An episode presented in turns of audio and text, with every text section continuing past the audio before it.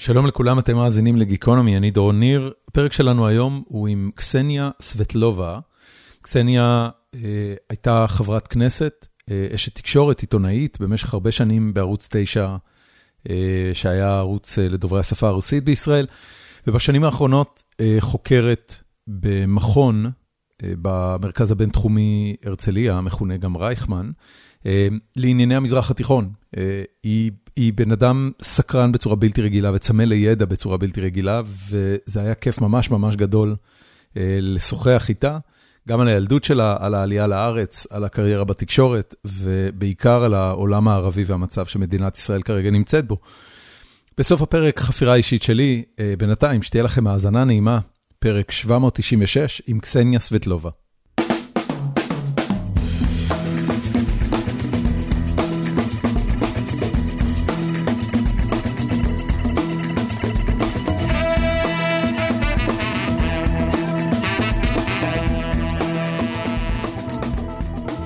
הלוואי שהייתי יכולה להגיד בסדר, אבל כן, אה, ידענו ימים יותר טובים. התשובה הפופולרית אה, אה, בארצות הברית, או, או לפחות, את יודעת, מפיצים את זה כאיך כן. לענות כשהשכנים כן. והמכרים שואלים, אז התשובה המומלצת היא I am not okay. I am not okay, לגמרי. I am not okay. זה... תקשיבי, אני, אני, אני לא מכיר אותך, זאת בעצם שיחה ראשונה שלנו, ו... נחשפתי אה, לטוויטר שלך אה, בזה שתרגמת אה, ראיון, זה היה עם יחיא סינואר או ח'אלד משעל? ח'אלד משעל. ח'אלד משעל מתגורר בקטאר, ראיון על ערבייה. ובו העיתונאית בעצם די נכנסה בו. זאת אומרת, השאלות שלה היו שאלות תקיפות, שאלות רציניות, שאלות מאוד לא מלטפות או פרו-פלסטינאיות או פרו שום דבר. ו, וגם, ואז התחלתי לקרוא עלייך.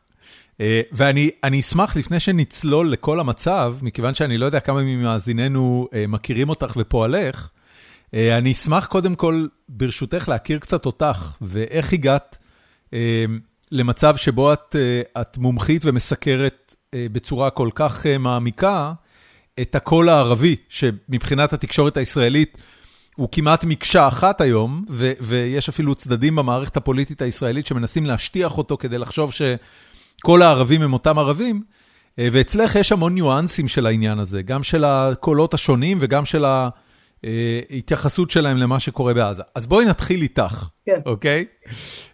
קודם כל, איפה את עכשיו? אני במודיעין. אוקיי. אה, בית עם אה, מלא ילדים שרק אה, חזרו לבית הספר, ואני מתפללת לאלוהים, שלא עושה את זה בדרך כלל, שזה יימשך ככה, כי כולנו כבר באמת, כאילו, כן, עם הצווים המרוטים, ו... כמה שנים, גם... כמה שנים את בארץ? באיזה גיל את עלית? אני עליתי בגיל 14 עם אימא וסבתא ממוסקבה, וזה היה בשנת 91.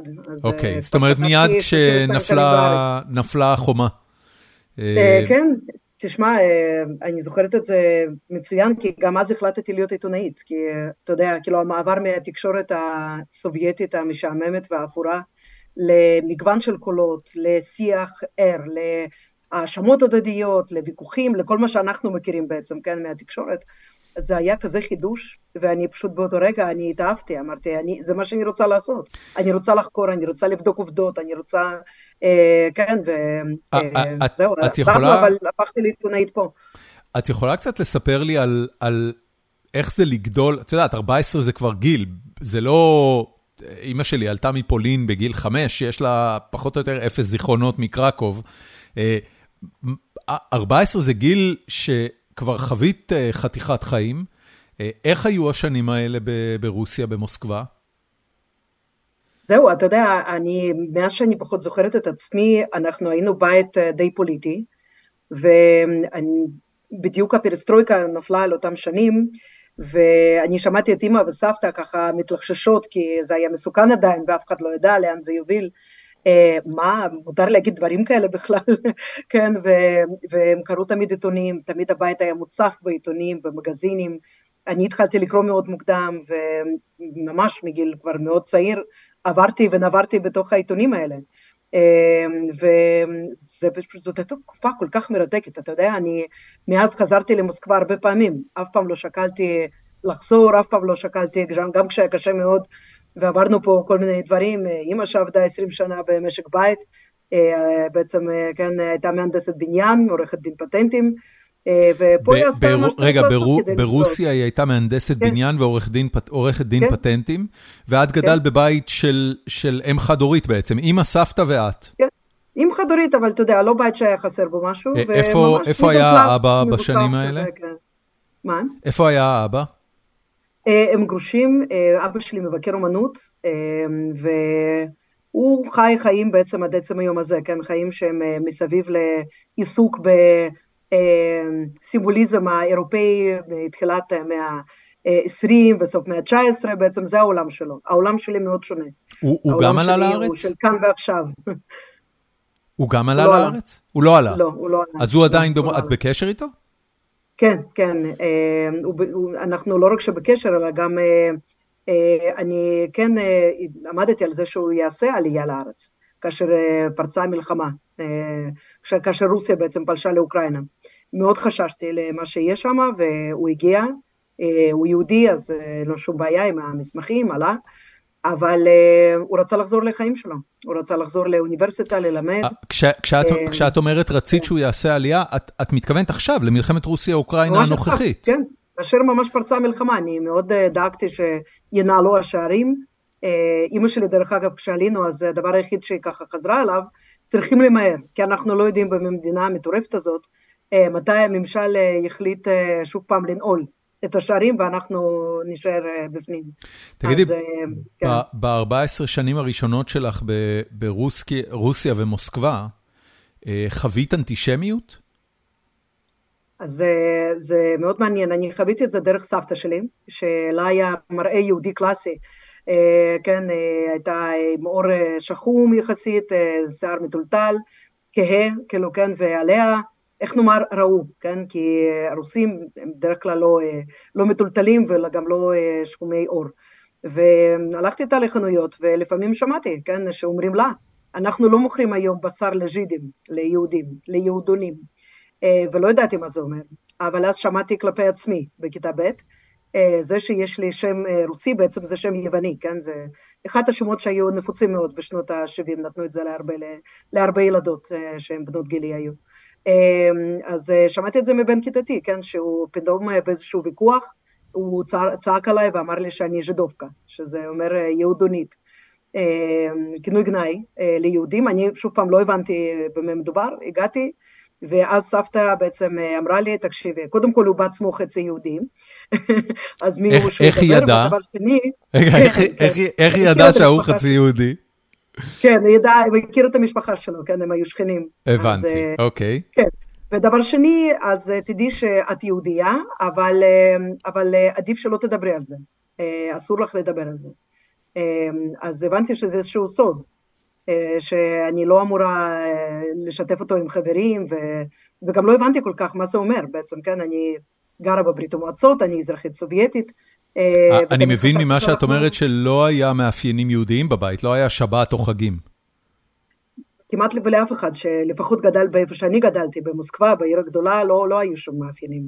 אה, סבתא שרדה את השואה, אה, המשפחה שלה נרצחה בשואה, היא ואימא שלה שרדו, היא הייתה רופאה בצבא האדום, והיא באיזשהו שלב היא אמרה לי, כן, דיברנו כבר כשהייתי יותר גדולה, והיא אמרה לי, שהיא הפסיקה לדבר ביידיש, היא לא, מילה אחת של יידיש לא שמעתי ממנה. אה, אולי חצי מילה פה ושם כשהיא דיברה עם החברות שלה. וגם כשהאלוהים מבחינתה מת באותו רגע, האלוהים מת בשואה. כי כמובן שהיא גדלה בבית יהודי, שהוא גם לא היה מאוד דתי, אני ראיתי את ה... יש לנו בבית את התמונות, כן, של סבא שלה שנרצח ומשפחתו, הם נראים די חילונים, הם לא, אה, לא היו אורתודוקסים, אבל כן, כמובן היה ספר תורה בבית, ו... כולם דיברו ביידיש, אז הדברים האלה קודם כל נגמרו בשואה, ולאחר מכן המדינה הסובייטית כמובן עשתה את כל המאמצים כדי שלא יישאר זכר. אז באוקראינה זה קצת היה יותר חזק, במשפחות כמו שלנו, אז לפחות אנחנו ידענו שאנחנו יהודים. אבל זה בערך הכל, כן, זה, זה היה החשיפה היחידה ליהדות. קראתי את הספרים של שלום עליכם בגיל יחסית צעיר, אה, ותמיד חשבתי מה הקשר בין היהודים האלה שהוא מתאר אה, לביני לבין המשפחה שלי. אז אה, למה קראת את הספרים? באיזה נסיבות קראת את הספרים? הספרים שלו מתורגמים כולם לרוסית, וזה חלק מהפנתיאון של הסופרים הדגולים והספרות הגדולה שהרבה רוסים קוראים אותה. הבנתי, זאת אומרת, זה, זה, זה, לא, זה לא היה בקשר ליהדות, הרוסים... בכלל לא. הרו... לא. זה, זה, זה, זה היה במערכת החינוך? ממש במערכת החינוך למדו שלום עליכם? לא למדו את זה במערכת החינוך, לפחות לא אצלי בבית הספר, אבל זה היה משהו שהיה בכל, בכל ספרייה. וואלה. אה, ובאיזשהו שלב אוקיי. פשוט עליתי על זה, כן? ו- ולא, ו- אוקיי, אז איך, איך מסתדר העניין, את יודעת, אני חושב, אני חושב רגע על מדינת ישראל, אה, במדינת ישראל אין בספריות רשמיות, או, או נגיד את זה אחרת, כמעט ואין בספריות רשמיות אה, סופרים אה, אה, אה, מוסלמים שמתורגמים על בסיס קבוע. אה, עצם הקריאה שלהם, עצם, עצם הצריכה של התוכן הזה, אה, נחשב למעשה שולי, שול, מעשה שוליים בחברה הישראלית. איך ברוסיה, עם כל הגזענות ועם כל האנטישמיות, עדיין היו סופרים יהודים שהם, שהם מקובלים כנכס צאן ברזל של החברה? קודם כל היו הרבה יהודים בברית המועצות, וכמו ש, שבהוליווד בארצות הברית, ככה גם בתעשיית הסרטים הסובייטית, אה, בסרטי האנימציה הסובייטים, אה, בספרות הסובייטית, היו המון המון יהודים. אז אה, אפשר היה לשנוא את היהודים גם ברמה הממלכתית, ולהסית נגדם, ולהגביל את כניסתם לאוניברסיטאות. היו חוגים, ואני כאשר אמרתי לסבתא שאני רוצה להיות עיתונאית, היא אמרה לי, תקשיבי, זה לא יקרה. זה היה עדיין ברית המועצות, היא אמרה לי, זה לא יקרה, לא יקבלו אותך לחוג הזה, זה חוג שהוא סגור, ונעול לאנשים שיעבדו עם קג"ב וככה. ما, מתי, לא מתי אמרת לה את זה? מתי השיחה הזאת התנהלה? אמרתי את זה, אני חושבת שכשהייתי בת 10 אולי, או 11. אה, אני מאז החלטתי שזה מה שאני רוצה להיות, ולא היה לי פלן בי, כאילו, לא, לא, לא היה עוד מקצוע שהייתי מאוהבת בו ככה, כן? כמו בעיתונות. אה, מאיפה זה נולד? בגיל 10, את יודעת, זה גיל מאוד צעיר כן. להחליט מה את רוצה לעשות בחיים. ממה זה נולד? זה נולד מהתקופה הסוערת הזאת. התקופה המדהימה הזאת, שבאמת, אתה יודע, אה, לרוסיה היה סיכוי באותו רגע, אה, ואני גם עכשיו, אני, אני עוקבת מאוד אה, בצמוד מה שקורה שם, כל המלחמה של רוסיה ואוקראינה, אני באותו רגע שזה התחיל, הרגשתי שאני, מה, בעצם שלוש מדינות עכשיו נחרבו. רוסיה נחרבה מבחינתי, אוקראינה נחרבה בגלל המלחמה, וגם בלרוס בעצם, כן, שזה גם מדינה שלכל היהודים, אני חושבת, יש איזשהו מקום כזה, כן, במדינה הזאת. אמ, ואז בעצם אה, פתאום היו כל הגילויים, פתאום היו כל החשיפות. פתאום כל יום התעוררנו והיה עוד משהו באותם המגזינים שכמובן שהם היו יותר לאינטלקטואלים אבל הם גם הגיעו לציבור הרחב יותר ושם פתאום נכתב על הפשעים של סטליניזם. עכשיו לנו במשפחה יש סיפור על אה, סבא שלי מצד אבא בעצם אבי של אה, אביו אבי שהוא טוהר על ידי סטלין בשנת 38. אה, היה מפקד אה, יחסית אה, בכיר בתעשייה הצבאית, יהודי שהגיע רחוק מאוד, כמו שהרבה יהודים הגיעו רחוק מאוד, ופתאום ביום אחד באו ועצרו אותו בתוך הדירה בלילה, ומאז אף אחד לא ראה אותו יותר. ואחרי כבר כמה זמן, אז כבר הגיע מכתב על זה שהוא נשלח לסיביר, למחנה לגולאג, ללא זכות להתכתבות. שבעצם כולם הבינו שזה גזר דין מוות. אה, ולאחר הרבה מאוד שנים אז גילינו באמת בארכיונים שהוא הוצא להורג, לא, הוא לא נשלח לשום גולאג, הוא פשוט הוצא להורג, בלי משפט, בלי כלום. אה, במקום, אז, בעיר שבה הוא נעצר. אה, במוסקבה, כן, זה הכל היה במוסקבה. אז, אז מהבחינה הזאת, אתה יודע, בכל משפחה יש סיפור כזה, אבל זה הסיפורים האלה שלא דיברו עליהם. וגם לא ידעו את הפרטים. את, פתאום... את אומרת שגיליתם בארכיונים, מתי גיליתם בארכיונים? מה זה, זה אמ, ממש לאחרונה. כן, אתה יודע, כאילו, כן, זה בהדרגה פשוט, זה כמו בצל, כן, שכבות בצל שאתה ככה אה, מוריד עוד שכבה ועוד שכבה ומגלה דברים, אז אה, עכשיו כבר יש, יש עליו אפילו מאמר בוויקיפדיה לסבא שלי, שלעולם לא פגשתי אותו כמובן, ואבא שלי היה בן שלוש כשכל זה קרה, אז גם הוא לא מכיר אותו. אמ, אבל פשוט מה שאני אומרת זה שאתה יודע, לכל משפחה יש כמעט סיפור כזה, בטח ליהודים יש. כן. ו, ופתאום, פתאום מדברים על זה בטלוויזיה.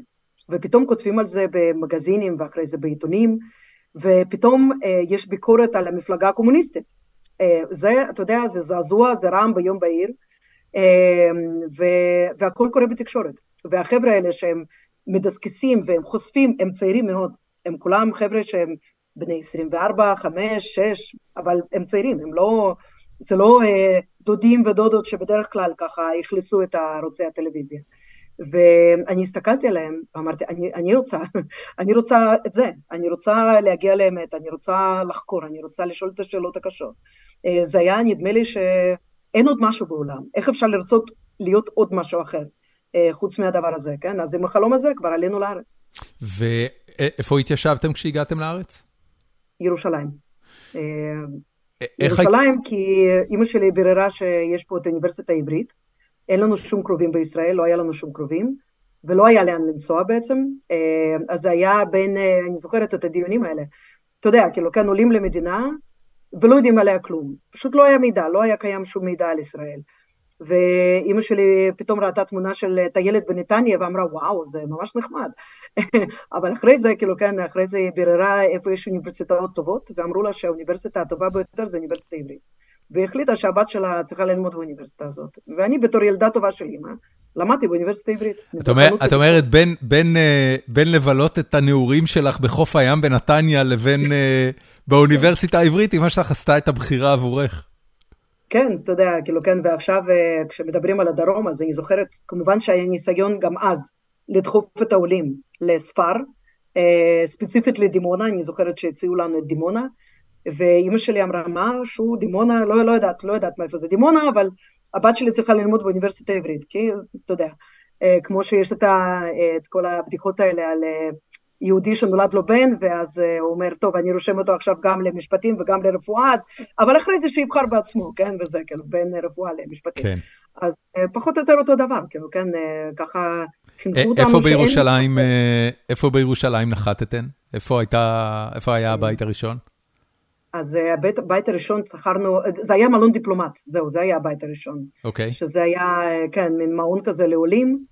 אמ, וגרנו שם לא יותר מחודש, כי למרות שזה היה בחינם, אמא שלי אמרה, אנחנו נצטופף, אנחנו נחיה עם עוד משפחה, אבל אנחנו נשכור דירה, ואנחנו לא נהיה במקום הזה, כן? כי זה היה מקום, זה היה ברור שזה איזושהי גטואיזציה כזאת, כן? שכולם שם גם מדברים רק רוסית, והיא אמרה, לא, התעקשה שאנחנו נצא משם, והלכה אה, ועבדה בממש כל מיני עבודות שהיו, ואנחנו יצאנו משם, כן? גרנו אחרי זה בכל, כמעט כל שכונה של ירושלים, בכל אזור של ירושלים, אבל יותר בקריית יובל, קריית מנחם, אתה יודע, ככה, כן, במערב. אה, אה, כשאת עלית לארץ, אני מניח שלא ידעת עברית. לא, למדנו טיפה, אבל אה, כן, מטעם הסוכנות כבר היו מורים שהגיעו ולימדו, אבל זה, האמת שזה היה מאוד מצחיק, כן, כי הם לא ידעו רוסית, ובדרך כלל גם אנגלית, ואנחנו לא ידענו עברית. ואז אה, בסופו של דבר כשהתחלתי ללמוד בבית הספר, זה היה בית ספר דתי בירושלים, אז אה, שלחו אותי להביא טייפ, ואני הגעתי למזכירות ואמרתי, אה, אני ארצה לקבל את הרשם קול, והם פשוט התעלפו שם. כי אמרת רשם כן, קול. זה, כן, כי למדנו, למדנו פשוט ממילונים, ו...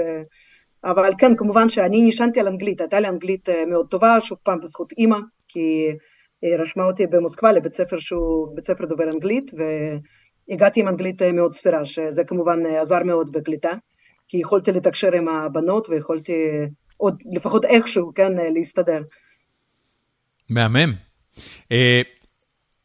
אז אני, את יודעת, אני מנסה להבין, בסופו של דבר, החלום שלך להיכנס לעיתונות לא השתנה, רק שעכשיו את צריכה לסגור פערים משמעותיים של שפה כדי להגיע למקום הזה.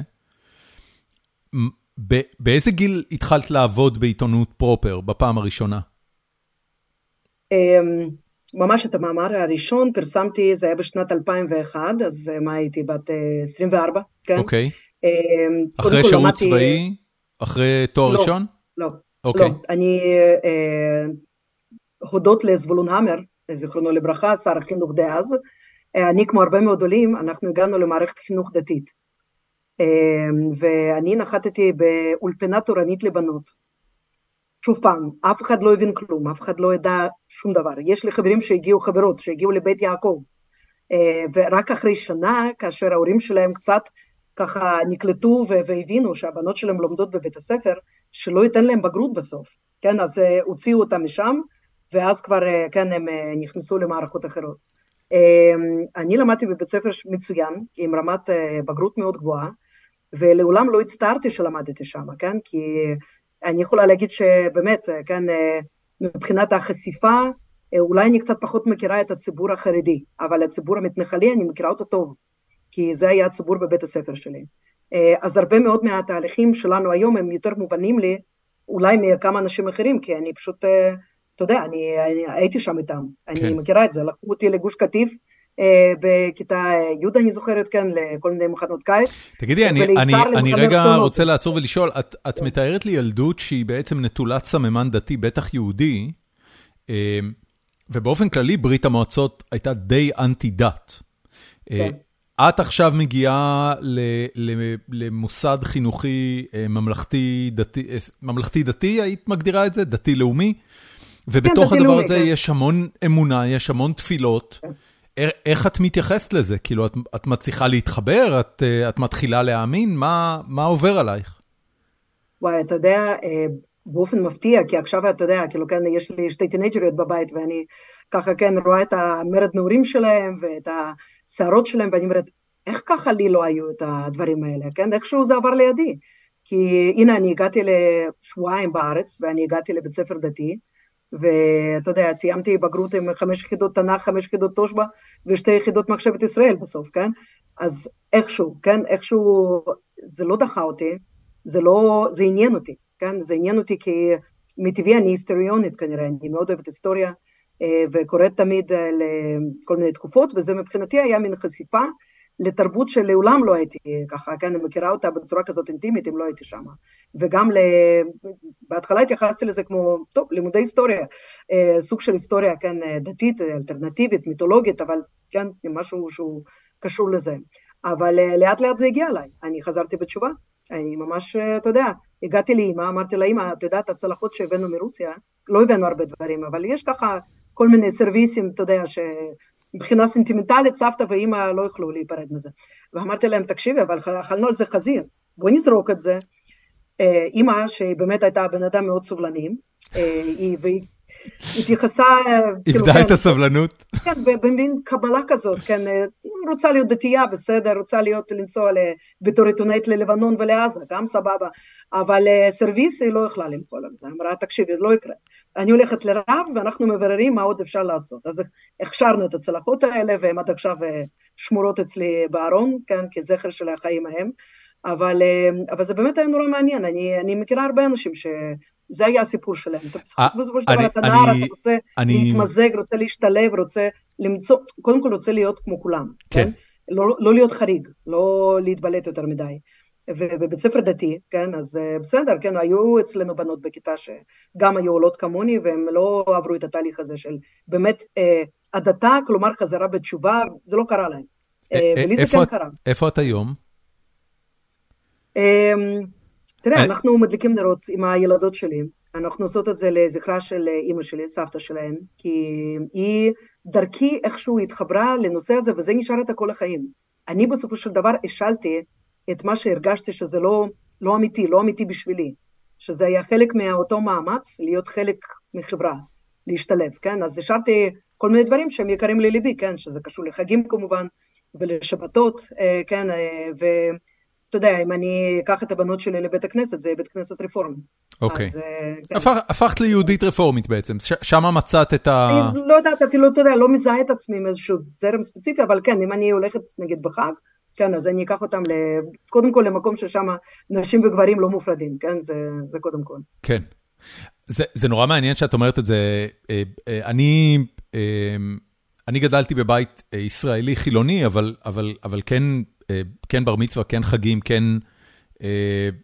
את יודעת, הרבה מאפיינים של תרבות יהודית ושל חגים יהודיים. כשעברנו לארה"ב, אחד הדברים שאתה, שאתה עובר זה שאתה מבין שאתה חייב לייצר את זה לעצמך, או שלא יהיה לך את זה. כי, כי זה לא ה... ולילדים שלך. כן, ל, לילדים לא יהיה את זה, ו, וזה החברה המקומית. אז הפתרון עבורי גם היה אה, יהדות רפורמית. וזה אגב היה הדרך היחידה שבה הצלחתי לשכנע את אשתי להצטרף לעניין, כי הפרדה בין גברים לנשים הייתה פשוט לא מקובלת עליה לחלוטין, והדרך היחידה שהצלחתי לשכנע אותה שנעשה ליונתן, הבן שלי, בר מצווה, זה, זה באמצעות יהדות רפורמית. ואת אומרת שאת לא מזהה את עצמך עם שום זרם, אבל אני אומר לך כבר, הסיבה שאת אומרת את המשפט, אני לא מזהה את עצמי עם שום זרם, זה שהיהדות האורתודוקסית השתלטה על מדינת ישראל לחלוטין, ולא נותנת שאנשים יחשבו שהזהות שלהם היא בעצם זהות של יהדות רפורמית. אם היהדות הרפורמית הייתה זרם לגיטימי בישראל, היא הייתה, היא הייתה בוודאות הזרם הדומיננטי בישראל, כי זה מה שקורה אגב בארצות הברית. בארצות הברית היהדות הרפורמית היא, היא יותר גדולה מהיהדות האורתודוקסית. כן. בחזרה רגע אלייך, כן. אה, אה, מעניין אותי בעיקר, אם את מוכנה לשתף, איפה את עומדת ביחס לאמונה באלוהים? זאת אומרת, גדלת בבית שאין בו כלום, ואולי אפילו אלוהים אה, מדברים עליו בתור משהו ש, שלא קיים, ואז את אומרת, חזרת בתשובה, זה גם כלל אה, אה, אמונה כלשהי באלוהים? אמ, אני מנסה להיזכר בזה, אתה יודע, כי באותם שנים, אז קודם כל, אתה יודע, כאילו כן, אה, מאוד קשה להבדיל בין באמת מה שיש בלב, אמונה שלי, לבין אני רוצה להאמין שיש לי אמונה. אני רוצה להאמין שאני לא סתם אומרת את התפילות, ואני לא סתם אה, ממלמלת את התהילים, אלא אני עושה את זה מתוך כוונה ומתוך חיבור אמיתי בעצם, כן, לכל העניין הזה שנקרא יהדות, דת, אה, ולא הפרדתי באותו רגע בין הדברים האלה. ובאמת נורא השתדלתי, כן, נורא השתדלתי עד כדי כך ש... אתה יודע, כאילו כבר כשסיימתי י"ב אז uh, התחילו לשדך לי בנים, כאילו דתיים, המורות שלי, כן, שחשבו שאני נמצאת בדרך הנכונה. אה, התאכזבו מאוד כמובן כשהלכתי ללמוד בעברית, ומבחינתם זה היה זהו, טוב, יצאת לפריצות, כן, מאוניברסיטת עברית. נגמר, קסניה כבר לא תהיה איתנו. אגב, כן, ביקשו ממך להחליף את השם? שאלתי אותם, ומה עם בר אילן? גם בר אילן, לא, גם בר אילן לא, רק, אה, לא יודעת, איזה מכללה למורות או משהו, זה מקובל עלינו, חוץ מזה, לא. האם ביקשו ממך להחליף את השם? אה, כן, הם מאוד התעקשו על זה, ורק לך אני מספרת, ול... לא יודעת כמה מיליוני מאזינים יש לך, כן. אז uh, בבית הספר קראו לי רננה, רננה. רננה? עד, uh, רננה, כן, כמו בת של בן גוריון. למה? Uh, לא יודעת, לא, לא אהבתי שום שם אחר, לא, לא הרגשתי שזה, ופתאום... 아, זה, זה שם שאת זה בחרת אותה. עבור עצמך? לא בחרתי את זה, אבל זה משהו שככה, פתאום כאילו, כן, פתאום שמעתי אותו איפשהו, ו... והם, כן, ככה, כל פעם ניסו, אולי זה, אולי זה, אולי זה, אמרתי, טוב, בסדר, יאללה. אז בבית נשארתי קסניה, אה, ובפני חברים שלי שכמובן לא היו מבית הספר, אבל בבית הספר, וכן, יש אה, חבר'ה שעדיין, אה, כאילו, הם הכירו אותי, כן, כשהייתי מאוד צעירה, ומיד אחרי בית הספר, כי הניתוק לא קרה מיד. זה לא משהו שאתה יודע, סיימתי בית הספר, זהו, אני לא דתייה יותר. זה, זה משהו שלקח כמה שנים, כי זה היה תהליך מאוד מאוד אמיתי. מעניין. וכן, בעצם, כן, אז... אמ, כן, זו תקופה בהחלט מעניינת. את זוכרת את הרגע שבו החלטת עם עצמך אמ, להפסיק להשתמש ברננה? כן, אה, הייתי כבר, נראה לי, כאילו, אחרי הבית, אחרי הבית ספר, אז הייתי אמורה לעשות שירות לאומי, ואז אה, סבתא שלנו נפטרה, סבתא שלי, אימא של אימא, אה, ופשוט נאלצתי ללכת לעבוד באותה תקופה, כי אימא שקעה בדיכאון, אה, והייתה תקופה לא קלה בכלל. אז אה, במקום שירות לאומי, אז אה, הלכתי פשוט לעבוד ולפרנס את המשפחה. ואחרי, אני חושבת ששנה עברה, לפחות שנה חלפה, כן? לא החלפתי בתעודת זהות הרי, כן? אז איכשהו הזמן עבר והרגשתי פחות ופחות רננה. כן, פחות ופחות, ומרננה נשאר בי, ואולי זה אובדן גם של סבתא, איזושהי חוויה באמת מטלטלת ראשונה. אה, אם לא מחשבים את ההגירה, שזה חוויה מטלטלת מספיק. כן. אבל אה, כן, אה, אני חושבת ש... מה הייתה העבודה הזאת? מה היה מקום העבודה שהלכת לעבוד בו אז? מלצרתי. אוקיי. מלצרתי, כן. ואני מאוד סקרן, כי אני מניח, בטח בירושלים, שלהסתובב עם השם קסניה פחות נעים בדינמיקה מול אנשים מאשר להסתובב עם השם רננה. ובכל זאת החלטת לחזור לזהות הזאת?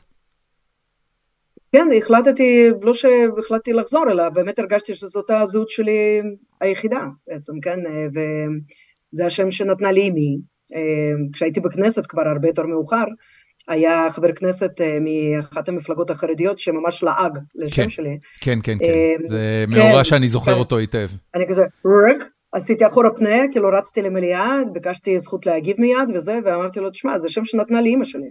כן. אז לא מוצא חן בעיניך. את זוכרת מי זה היה? איזה חבר כנסת זה היה? אה, הוא לא חבר כנסת עכשיו, אבל הוא היה מיהדות התורה, כן. הבנתי. אה, מוזס, אולי מוזס, כן. מנחם אליעזר מוזס, אני חושבת. אוקיי. אה, כן, כי אתה יודע, כאילו, כן, הם פשוט... קודם כל, אני לא יודעת, אני לא חשבתי, טוב, אם אני קסניה, אז יסתכלו עליי, אולי אקום, וזה, לא, לא חשבתי על זה בכלל, פשוט הרגשתי שזה לא נכון לי. לא נכון לי להמשיך עם השם שהוא לא שלי, כן? וזה שם שלי, לטוב ולרע, אבל זה שם שלי, זה שם ש... כן. אה, כן, כאילו, כן, זה שם שיש לו כמה משמעויות, ואחת מהן זה הכנסת אורחים, והמשמעות השנייה זה זרות, כמו קסנופוביה, כן? כן, כן, אז, כן, כן. אה, ויש גם, ויש מכל, מכל אלה יש, כן? אני אוהבת מאוד לאורחים, הבית תמיד פתוח, יש לנו תמיד מלא אורחים. מצד שני, הזרות הזאת של המהגר, היא נשארת תמיד. היא לא, לעולם לא חולפת כן. עד הסוף. זה ה- זה החוויה, זה החיים כן, שלך. זה מה שיש, כן. זה בסדר, כאילו, כן, לא... לא מטבלת על זה, אני פשוט מציינת, כאילו, כן, שזה כנראה משהו שנטוע גם בשם. הדבר הזה הוא, אה, אה, הוא, הוא משפיע גם על העיתונות שלך? או על האופן שבו את היום אה, חוקרת ומסקרת את העולם הערבי? כי אה, הנה משהו שיש למהגר, ואני אני מדבר על זה הרבה עם הילדים שלי, אני, אני מהגר כבר אה, שש שנים פה בארצות הברית, ואני אני אומר לילדים שלי שיש הרבה דברים לא טובים. הבת שלי בעיקר, מאוד קשה לה עם העניין הזה שהיא הגיעה לפה רק לפני שנתיים, אנחנו חיים עכשיו בטקסס, היא הגיעה לפה רק לפני שנתיים. בשנה שעברה, הדבר שהכי היה קשה לה זה שכולם מכירים אחד את השני כבר מהילדות, הם גדלו ביחד, והיא לא. היא הגיעה ממקום אחר, ואז הגיעה מעוד מקום, ו... ואמר לה, מצד שני, יש לך פרספקטיבה חיצונית שאין לאף אחד אחר. את מכירה תרבות אחרת שאף אחד לא יודע עליה. יש בזה מתנה מאוד גדולה. האם לך, כ... כ... בקריירה העיתונאית שלך, הרגשת שה... שהזרות המסוימת הזאת, או העובדה שאת מהגרת, עוזרת לך במשהו? אה, חד משמעית. אה, אתה יודע, אה, מצד אחד אני אומרת, מסתכלת על עצמי, אוקיי, החוויה בברית המועצות הייתה, קודם כל המדינה הזאת כבר לא קיימת, ואני כל כך נטועה בתרבות הישראלית, נגיד כאן לפעמים אני מדברת עם חברים משם, ומבחינתם, בגלל ששמרתי על רוסית מאוד טובה, אז הם חושבים שאני כמותם. אבל אני כבר לא מבינה את הבדיחות שלהם לפעמים, ואני לא ראיתי את הסרטים שהם גדלו עליהם, כן, נגיד אחרי גיל 14 והלאה. אז מצד אחד יש את זה, אבל מצד שני, אתה יודע, אני כל היום, כל החיים שלי אני עוסקת במזרח תיכון, ממתי שהתחלתי ללמוד מזרח תיכון וערבית באוניברסיטה, שזה כבר היה ב-96 כזה, כן, אז אני אומרת, אני גדלתי במקום אחר ששם לא, אין לי את ה... אינסטינקטיבית את הפחד, חשש מערבית, מערבים, ממזרח תיכון. בכל זאת כן גדלתי במקום שגם אם הייתי יהודייה, אבל אתה יודע, לא, וגם אם חוויתי אנטישמיות, אבל לא חוויתי אותה מהצד הערבי, בוא נגיד ככה, כן? אז לא הכרתי בכלל ערבים, התעניינתי בתולדות מצרים העתיקה. ומבחינתי מזרח תיכון זה היה מקום ששם זה בעצם ערש התרבויות, שומר, אכד, מצרים, אתה יודע, כאילו כן, זה... כן, הייתי חנונית, אפשר להגיד, ילדה חנונית שכאילו הייתה מעל הראש עם הספרים וזה. הכי טוב, כן. כן, כשאחת התאומות שלי עכשיו קוראת לי שנייה חנונית, אני אומרת, זה דווקא, זה מצוין, אני הייתי חנונית. לגמרי, לגמרי, חנונים שולטים בעולם, תמיד תזכרי את זה. ביל גייטס היה חנון, מרק צוקרברג היה חנון, כל המייסדים של גוגל ושל חברות גדולות היו חנונים. כן, הכל בסדר. גם ג'ו ביידן לדעתי היה חנון, לפחות במידה מסוימת. אבל איזה מענטש הוא? איזה מענטש הוא הפך? הוא יצא מענטש. הוא תמיד היה אגב, אני, תקשיבי, מה שהיה בארץ שהחליטו שביידן לא טוב ליהודים, הרי זה פסיכוזה לגמרי. כל יהודי אמריקאי שראה את טראמפ וראה את ביידן בצד השני, היה לו ברור במי צריך לתמוך. כמו שאמיר טיבון אמר עכשיו, כן, גדול המנהיגים הציוניים, וזה לגמרי כך. לצערנו כן, מדינת ישראל היום, ישראלים נרגעים יותר כשהם רואים את ביידן בטלוויזיה מאשר את ביבי. בואי נדבר קצת על המזרח התיכון. אגב, רגע, רק עוד לסגור פינה אחת על משהו בביוגרפיה שלך, איך התגלגלת להיות חברת כנסת? אם אני אגיד לך במקרה, אז תאמין לי? כן, לגמרי. בטח כשאני יודע שציפי כן. לבני מעורבת, כל מה שהיה שם סביב... סביב אה, כולנו נראה כמו אופורטוניזם אה, מופרע לחלוטין. כן. תראה, אה, אז קודם כל לא הכרתי אותה אישית. וכמובן שידעתי מי, כן, נגיד עשיתי כתבות עליה, כאילו, כן, על הביקור שלה בקטאר ב-2005. כשנפגשנו, סיפרתי לה דברים שהיא בעצמה לא זכרה כבר שעשתה אותם. כי כמובן שאתה יודע, מפרספקטיבה של ערביסטית, המסע שלה אל תוך מזרח תיכון, הוא היה מרתק באמצע שנות האלפיים, מיד אחרי אינתיפאדה, פתאום הדלתות התחילו להיפתח, והייתה שם, והיא מאוד אה, הייתה בעניין ומאוד קידמה את זה, ולכן מאוד הערכתי את זה. וב-2014, אחרי צוק איתן, כשאחרי 50 יום, אני אגיד לך פייר, חצי מהחברים שלי התחילו לדבר על הגירה. אה, חבר'ה עם משפחות עם ילדים, מראשון, מירושלים, ממודיעין, מכל מיני מקומות, עולים, ותיקים וגם אה, צברים. שהתחילו להגיד שאולי אין פה תקווה בעצם, כן, אולי אי אפשר פה לגדל ילדים, בלי שיפתחו אה, איזה אה, חרדה קיומית לגבי הקיום שלהם פה וזה. וזה היה מאוד מפחיד, וזה היה ממש מפחיד, ואני גם במלחמה הזאת, אתה יודע, זה מבחינתי, תמיד אני חוזרת לשם, עזה, כן, הסיפור הבלתי גמור הזה עם החמאס. אני זוכרת, כי אני אז הייתי עיתונאית של ערוץ 9, כתבת לענייני ערבים, פרשנית, ישבתי באולפן מהבוקר עד הלילה, כמו עכשיו, בעצם כן, לא הרבה השתנה, רק עכשיו אה, אני יושבת בכל מיני אולפנים, ואז היה ספציפית תשע, וכל הזמן דיברנו על זה. אבל זה לא ייפתר בלי שהמשטר של החמאס ימוטט, יתמוטט. אה, עם החמאס בעזה לא יהיה פה שום שקט. וזה לי היה ברור לגמרי, כי אתה יודע, בקריירה עיתונאית באמת ראיינתי כמעט את כל המנהיגים של החמאס. אני חושבת שהיחיד שחמק היה ח'אלד משעל. אבל חוץ ממנו, באמת את כולם, כן? כאלה שלא איתנו, וכאלה הוא, שעכשיו הוא עדיין לא, איתנו. הוא לא באמת חמק, ביבי הציל אותו. כן, באמת חמק. ו... אנשים לא זוכרים, אבל כבר... אה, אה, הוא, הוא, כן. הוא כמעט אה, חוסל, ו, נכון. ונתניהו הציל אותו. כן, ועכשיו חיי, חי חיי מותרות בקטאר, כן. נהנה באמת מהון עתק של מיליארד, אולי יותר דולר. כן. אה, ומקבץ כספים לעזה, לחמאס בעזה, מאנשים פשוטים שמאמינים לו ותורמים. בסדר, זה סיפור אחר. כן. אבל אז בעצם, כן, אני פשוט הרגשתי שאני כל כך הרבה שנים כבר מתבשלת בתוך הסיפור אה, המזרח תיכוני הזה, וספציפית עזתי, כי יצא לי לעבוד בעזה, וכמה שנים אפילו. אה, והיו לי כל מיני תובנות, אמרתי, לא יודעת, אולי יש יותר מה לעשות עם זה, יותר מאשר רק לדבר בטלוויזיה, ואתה יודע, להעביר לפה דברים ולשם דברים ולהגיד זה צריך להיות ככה וזה צריך להיות ככה. אולי צריך להיות במקום ששם מקבלים את ההחלטות. אמ, וכשהתחלתי לחשוב על זה אז דיברתי עם כמה אנשים, כי לא הייתי בטוחה בעצם, כן, כי אני יודעת פחות או יותר לאיזה מחנה אני משתייכת, אבל גם שם היה איזשהו מפץ, אה, קדימה התפצלה, לא התפצלה, אה, היו שם כל מיני דברים, ו... ואז פתאום מפה לשם אה, מתקשרים אליי ממשרד של ציפי לבני, רוצים לקבוע פגישה.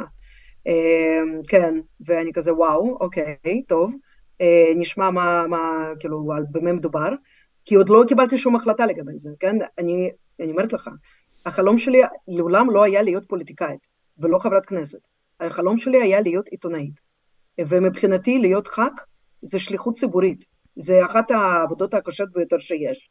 Uh, לדעתי, בעצם כן, מבחינת... Uh, גם, למה, uh, למה זה כל כך קשה? אני חייב להגיד שאני רואה את ה...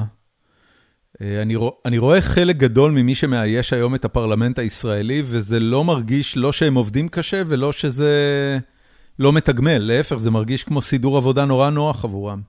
כן, אולי יש כאלה שזה, בשבילם זה סידור עבודה נוח, אבל אני יכולה להגיד לך שמבחינת אה, מי שהגיע לשם, מתוך מטרה לעשות משהו, להזיז משהו, אה, להרים קול, בעצם, כן, לספר על מצוקות, להזיז איזשהם דברים, אה, ואולי זו הייתה נאיביות באמת של מישהי שלא סיקרה את הפוליטיקה הישראלית, לא הייתי מעורבת בה, לא הכרתי את הכתבים הפוליטיים, הכרתי כתבים לענייני ערבים, אתה יודע, כי, וגם את חלקם פגשתי הרי ברמאללה ובעזה, ודרכינו אה, הצטלבו בכל מיני מקומות, לא, לא סיקרתי את כנסת.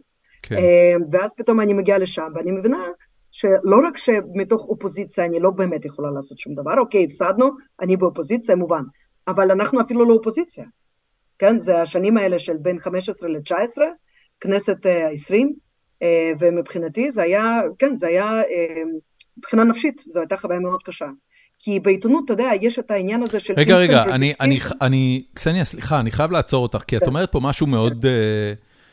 מאוד משמעותי, שאני לא יודע אם רוב האנשים בישראל מבינים. מה זה אומר אפילו אי אפשר להיות אופוזיציה? אה, לדעתי אנחנו לא באמת היינו אופוזיציה, כי קודם כל, אה, אתה יודע, אתה ראית את האופוזיציה של נתניהו לממשלת בנט ולפיד, ואתה אומר, בסדר, כן, אה, הם הזיקו מאוד, הם עשו דברים נוראים, הם הסיתו, אבל הם מבחינתם עשו את הדבר שהם צריכים לעשות אותו. אופוזיציה צריכה להיאבק נגד הממשלה ולנסות להפיל אותה. בכל דרך. והאופוזיציה שאת היית חלק ממנה לא ניסתה אפילו לעשות את זה? לא, זו הייתה אופוזיציה שניסתה לשתף פעולה עד כמה, אתה יודע, כאילו, בכל הדברים ה...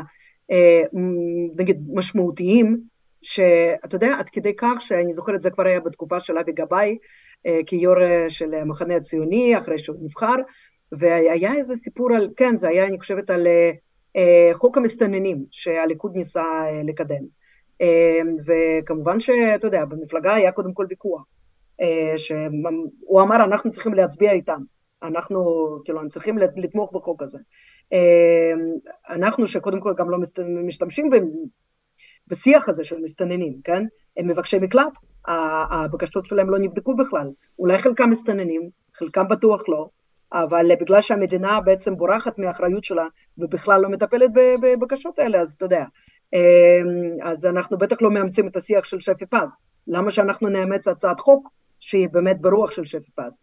אז, אמ, אז זהו, ואני כזה מסתכלת על עצמנו, אני מסתכלת על האנשים שככה בחדווה מאוד גדולה, כן, כן, בטח, בואו נצביע עם הממשלה.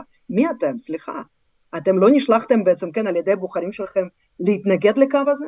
אתם לא מייצגים משהו אחר? את, אה, את, את אומרת... זה היה בכל צומת. תקשיבי, את, את אומרת פה משהו שהוא סנטימנט מאוד מאוד אה, נפוץ אה, בציבור. בואי נקרא לזה הציבור הממלכתי, חילוני, שמאלני, אני עושה, אני עושה איזה, איזה... אותם אנשים שיצאו לרחובות אה, מאז אה, תחילת ההפיכה השיפוטית ועד ה-7 אה, באוקטובר, יש שם סנטימנט מאוד מאוד חזק, שגם האנשים שכבר נשלחו בשמם לכנסת, יאיר לפיד, בני גנץ, אפילו מפלגת העבודה, אה, בראשות אה, מרב מיכאלי, אה, לא עושים את מה שהם נשלחו לעשות. ואני רוצה לשאול אותך, בתור מישהי שאת בעצם אומרת לי, זה, זה באמת מה שקורה שם. מה, מה עושים האנשים כשהם, זאת אומרת, מה חושבים לעצמם האנשים כשזה מה שהם עושים, כשככה הם מתנהגים? חלקם באמת האמינו בזה ש... אה, כן, אה, אני זוכרת, אה, טוב, בלי לנקוב בשמות, אבל כן, היה חבר כנסת שאמר, אנחנו לא חייבים לאהוב את הערבים יותר מדי. שאנחנו לא... למה לא לנקוב בשמות? הרי מדובר באנשי ציבור שזה הדעות שלהם, אז למה לא לנקוב בשמות? בסדר, אוקיי, זה דברים שנאמרו בחדרי חדרים, אני לא מהמדליפים בעצם, כן, וזה, אז אני אומרת, בסדר, זה דברים שלא נאמרו בפורום רחב, ולכן אני לא, לא, אוקיי. לא, לא יודעת בתוכה. אבל זה כל הזמן היה ניסיון מין להוכיח שאנחנו לא כאלה שמאלנים גרועים, אנחנו שמאלנים טובים. אה, אנחנו בעצם דואגים לביטחון המדינה, כפי שהימין מגדיר אותו, כדאגה לביטחון המדינה. ואנחנו רואים עכשיו מה שווה הביטחון שלהם אה, בזמן אמת, כן? אז הניסיון הזה לרצות את הימין, וכל הזמן להגיד, אנחנו לא שוברים שתיקה, חס וחלילה שתגידו דברים כאלה עלינו, אנחנו בעצם נגדם, אה, ותקפו אותם, תקפו אותם חברי מפלגתי בצורה מאוד חזקה ועוצמתית, על דברים שאתה יודע, אתה מסתכל עכשיו וכולם מדברים על זה, כן? אה, כי מה שקורה עכשיו בחווארה ומה שקורה עם הצבא של... מה שקורה עכשיו הוא נורא מעניין, והאקו צ'יימבר, התיבת הדהוד שאנשים נמצאים בה רק הולכת ומעצימה. אז מהצד הימני, את רואה את את את האנשים שמחזיקים בדעות ימניות מדברים על כמה השמאל חייב להתפכח מאשליות האוסלו ותהליכי שלום, וחייבים אה, אה, להשתלט על כל השטח של מדינת ישראל, ואתה יודע, במקרים הקיצוניים ביותר זה הולך לאידיאולוגיה כהניסטית על מלא, ובצד אה, השמאלי של המפה, זה רק מה שהיה לא יהיה יותר, הפרדת דת ומדינה, מדינת ישראל הולכת להקים מחדש את, את, את הערבות ההדדית ואת הסולידריות, אבל מאוד מאוד מבודד בתוך הדעות, כל אחד של עצמו. ואני מסתכל על הדבר הזה ואני אומר, אוקיי חבר'ה, כולכם הולכים להתאכזב. בוא, כולכם הולכים להתאכזב. איך שלא תסובב את זה, זה, זה אותם אנשים, זה אותם דעות, יום אחרי המלחמה, בדיוק אותו דבר, אותו מצב פוליטי ממשיך להתקיים בארץ, האנשים לא משנים את דעותיהם. אז את בעצם אומרת לי, לא היה בכלל, אה, זאת אומרת, הייתה כל כך הרבה התעסקות במה הימין יגיד, שאי אפשר היה באמת להיות אופוזיציה. מהבחינה הזאת, כן. אני חייב לשאול אותך, אה, קסניה, כשאת מסתכלת היום, את יודעת, הרבה מדברים על כמה נוראית הממשלה הזאת, אבל אני, אה, אני אגיד, רק תדמייני לעצמך מה היה קורה אם האסון הזה היה מתרחש כשבנט ראש ממשלה. ומה נתניהו והאופוזיציה, שברובה הייתה אה, ימין, היו עושים לבנט כראש ממשלה אם האסון הזה היה קורה בתקופתו, וכמה זה היה קורע את המדינה. כי נתניהו לא היה בוחל בכלום, הוא היה חוגג על זה, את יודעת, הוא היה... היו מגלגלים אותו בנוצות, ובעצם, אה, כן, אה, אתה יודע, הם מפשיטים אותו מהאור שלו, זה ברור לגמרי, כן? ופה עכשיו הגמגום הזה, או השתיקה הזאת, חוסר יכולת להגיד, עיוורון פוליטי, טעות אחרי טעות, פגיעה חמורה במדינת ישראל, בביטחון של מדינת ישראל. דברים שאתה יודע, כאילו, כן, אנשים בדרך כלל אומרים אותם כאשר הם פורשים. אבל החוכמה היא להגיד את זה בזמן אמת. אתה בכנסת, תגיד את זה. תגיד את זה, כן? וכן, אה, תשמע, היו כאלה שגם אמרו, אבל אה, בסופו של דבר, כשצריך להצביע על איזה משהו, כן, שהוא... אה, אנחנו זוכרים את האמירה של רגב, נכון? כן, אז טוב, וקורבנות אונס, לא משנה, כן, שיסתדרו. אין כאבי בטן על... כן, אנחנו עסוקים כן. בלהיות אופוזיציה. כן, כן, אז אני אגיד לך שגם לא בדברים כאלה, כאילו, כן, קיצוניים, אלא בדברים שהיו קשורים, בעיקר קשורים לסכסוך, אלה אה, אה, כל ההדתה של החינוך הממלכתי. בהרבה מאוד מקרים היה שיתוף פעולה, ותכלס אני יכולה להגיד לך ש... לא יודעת, אה, ניהלתי שדולה, ל... יחד עם מיכל רוזין ניהלנו שדולה לנשים בשלום וביטחון. וכן, היו חברות כנסת ממפלגות מרכז-שמאל, מה שנקרא, שלעולם לא נכנסו לשדולה שלנו. אה, מה יכול להיות רע בשלום וביטחון? בזה שהיה שם שלום, ולא רק ביטחון, כן? אז זה, אה, זה, זה כבר משהו שהיה אה, משהו שהוא כבר מוקצה, וחס וחלילה, כי אחרי זה מה יגידו עלינו? מה יגידו עלינו הליכודניקים? אנחנו חברים שלהם, אנחנו לא יכולים ככה, זה, כאילו, כן, לאכזב אותם. זה היה, בעיניי זה היה דבר נורא. זה, אתה יודע, כאילו, כן, כל הזמן חשבתי, איפה אני, איפה אני מביאה יותר תועלת? כאשר אני, נגיד, עושה את העבודה העיתונאית שלי, באמת, כן, מקטטת רגליים, עושה רעיונות, נוסעת לפה, נוסעת לשם, בעצם כן, מנסה להבין מה קורה עם השכנים שלנו פה במזרח תיכון, עם האויבים שלנו ועם החברים שלנו, אה, ויש בזה גם instant gratification. עבדתי קשה, עשיתי כתבה, הנה יצא, זהו, כאילו, כן, יש איזה, יכולה לטפוח לעצמי לשף. כנסת? אוקיי. כן, תדברי ללמפה. כן, ארוך, ארוך ולא מתגמל. כן, לא מתגמל, כן, אה, וגם אני יודעת בעצם, כן, שאין לי מחנה. אה, זה כוכבים בודדים שמסתובבים מסביב, אתה יודע, אה, ציר של עצמם, אבל אה, בשאלות אפילו של כן נותנים יותר מים למושבים ומקצצים לקיבוצים או להפך, גם בזה היו תמיד שתי דעות, בתוך אותה מפלגה. כן. חבר כנסת אחד מציע הצעת חוק כזאת, ושני מציע בדיוק להפך. כן. אני הסתכלתי על זה, כזה, לא יודעת. אתם מופרעים לגמרי, חבר'ה. אני באמת... אבל מה שאת מתארת הוא בעצם משבר מנהיגותי, כי בליכוד, לצורך העניין, אה, יש את ביבי ויש את שרה, וכל היתר לא חשוב. אין שום משמעות לדעות של אף אחד מלבד ביבי ושרה, מה שהוא אומר זה מה שיקרה, מה שהוא לא רוצה, לא יקרה. אה, למה לדעתך אין לגוש השמאל, או אפילו המרכז, אה, מנהיגות דומה? יש משבר, משבר אידיאולוגי. אנשים באמת לא יודעים הבנתי. לאן אנחנו הולכים. מה, מה בעצם, כן, זה, זה אתה יודע, ב, ב, אפשר להגיד שהמשבר הזה מול עזה זה בדיוק המשבר הזה שאנחנו קובעים את זה בהרבה מאוד אה, דברים. כן. מה אנד גיים? כמה שאני ניסיתי בכנסת גם לשאול את השאלה הזאת, מה end game בעזה? ועזה, אני חשבתי תמיד שזה בעצם, כן, אה, למרות שכל הזמן דיברו איראן, איראן, איראן, איראן, איראן, וחיזבאללה, אמרתי, ישנו פה בעיה לא פתורה. לאן כן. אנחנו שואפים להגיע? הרתעה וכל השמרתעה וכל ה... בואו נפציץ עוד כמה מפקדות של החמאס ונגיד שהרתענו אותם, אה, לא עבד עליי, אבל ככה מבחינת גם הגוש שהייתי בו, אה, שאף אחד אף פעם לא יכול היה באמת לתאר את ה...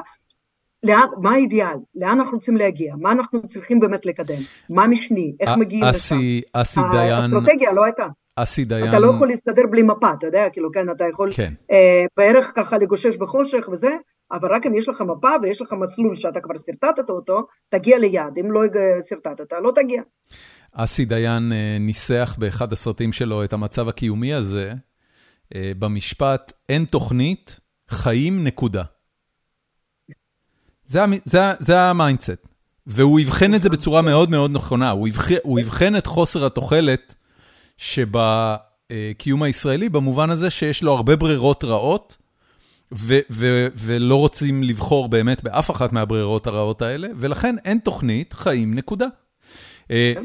אני, אני, תקשיבי, אני, אני יכול לדבר איתך עוד על הכנסת המון זמן, אבל אני רוצה לחזור לאירוע ש... אבל זה ספר, אבל זה, אתה יודע, לדעתי עוד לא, זה עוד לא שקע, עברו רק אה, משהו כמו ארבע שנים מאז, כן, אז אני אומרת, עוד כמה שנים אני אהיה בשלה אה, לכתוב על מה זה היה באמת. תתחילי, תתחילי לנסח כן. רשימות, זה יעזור.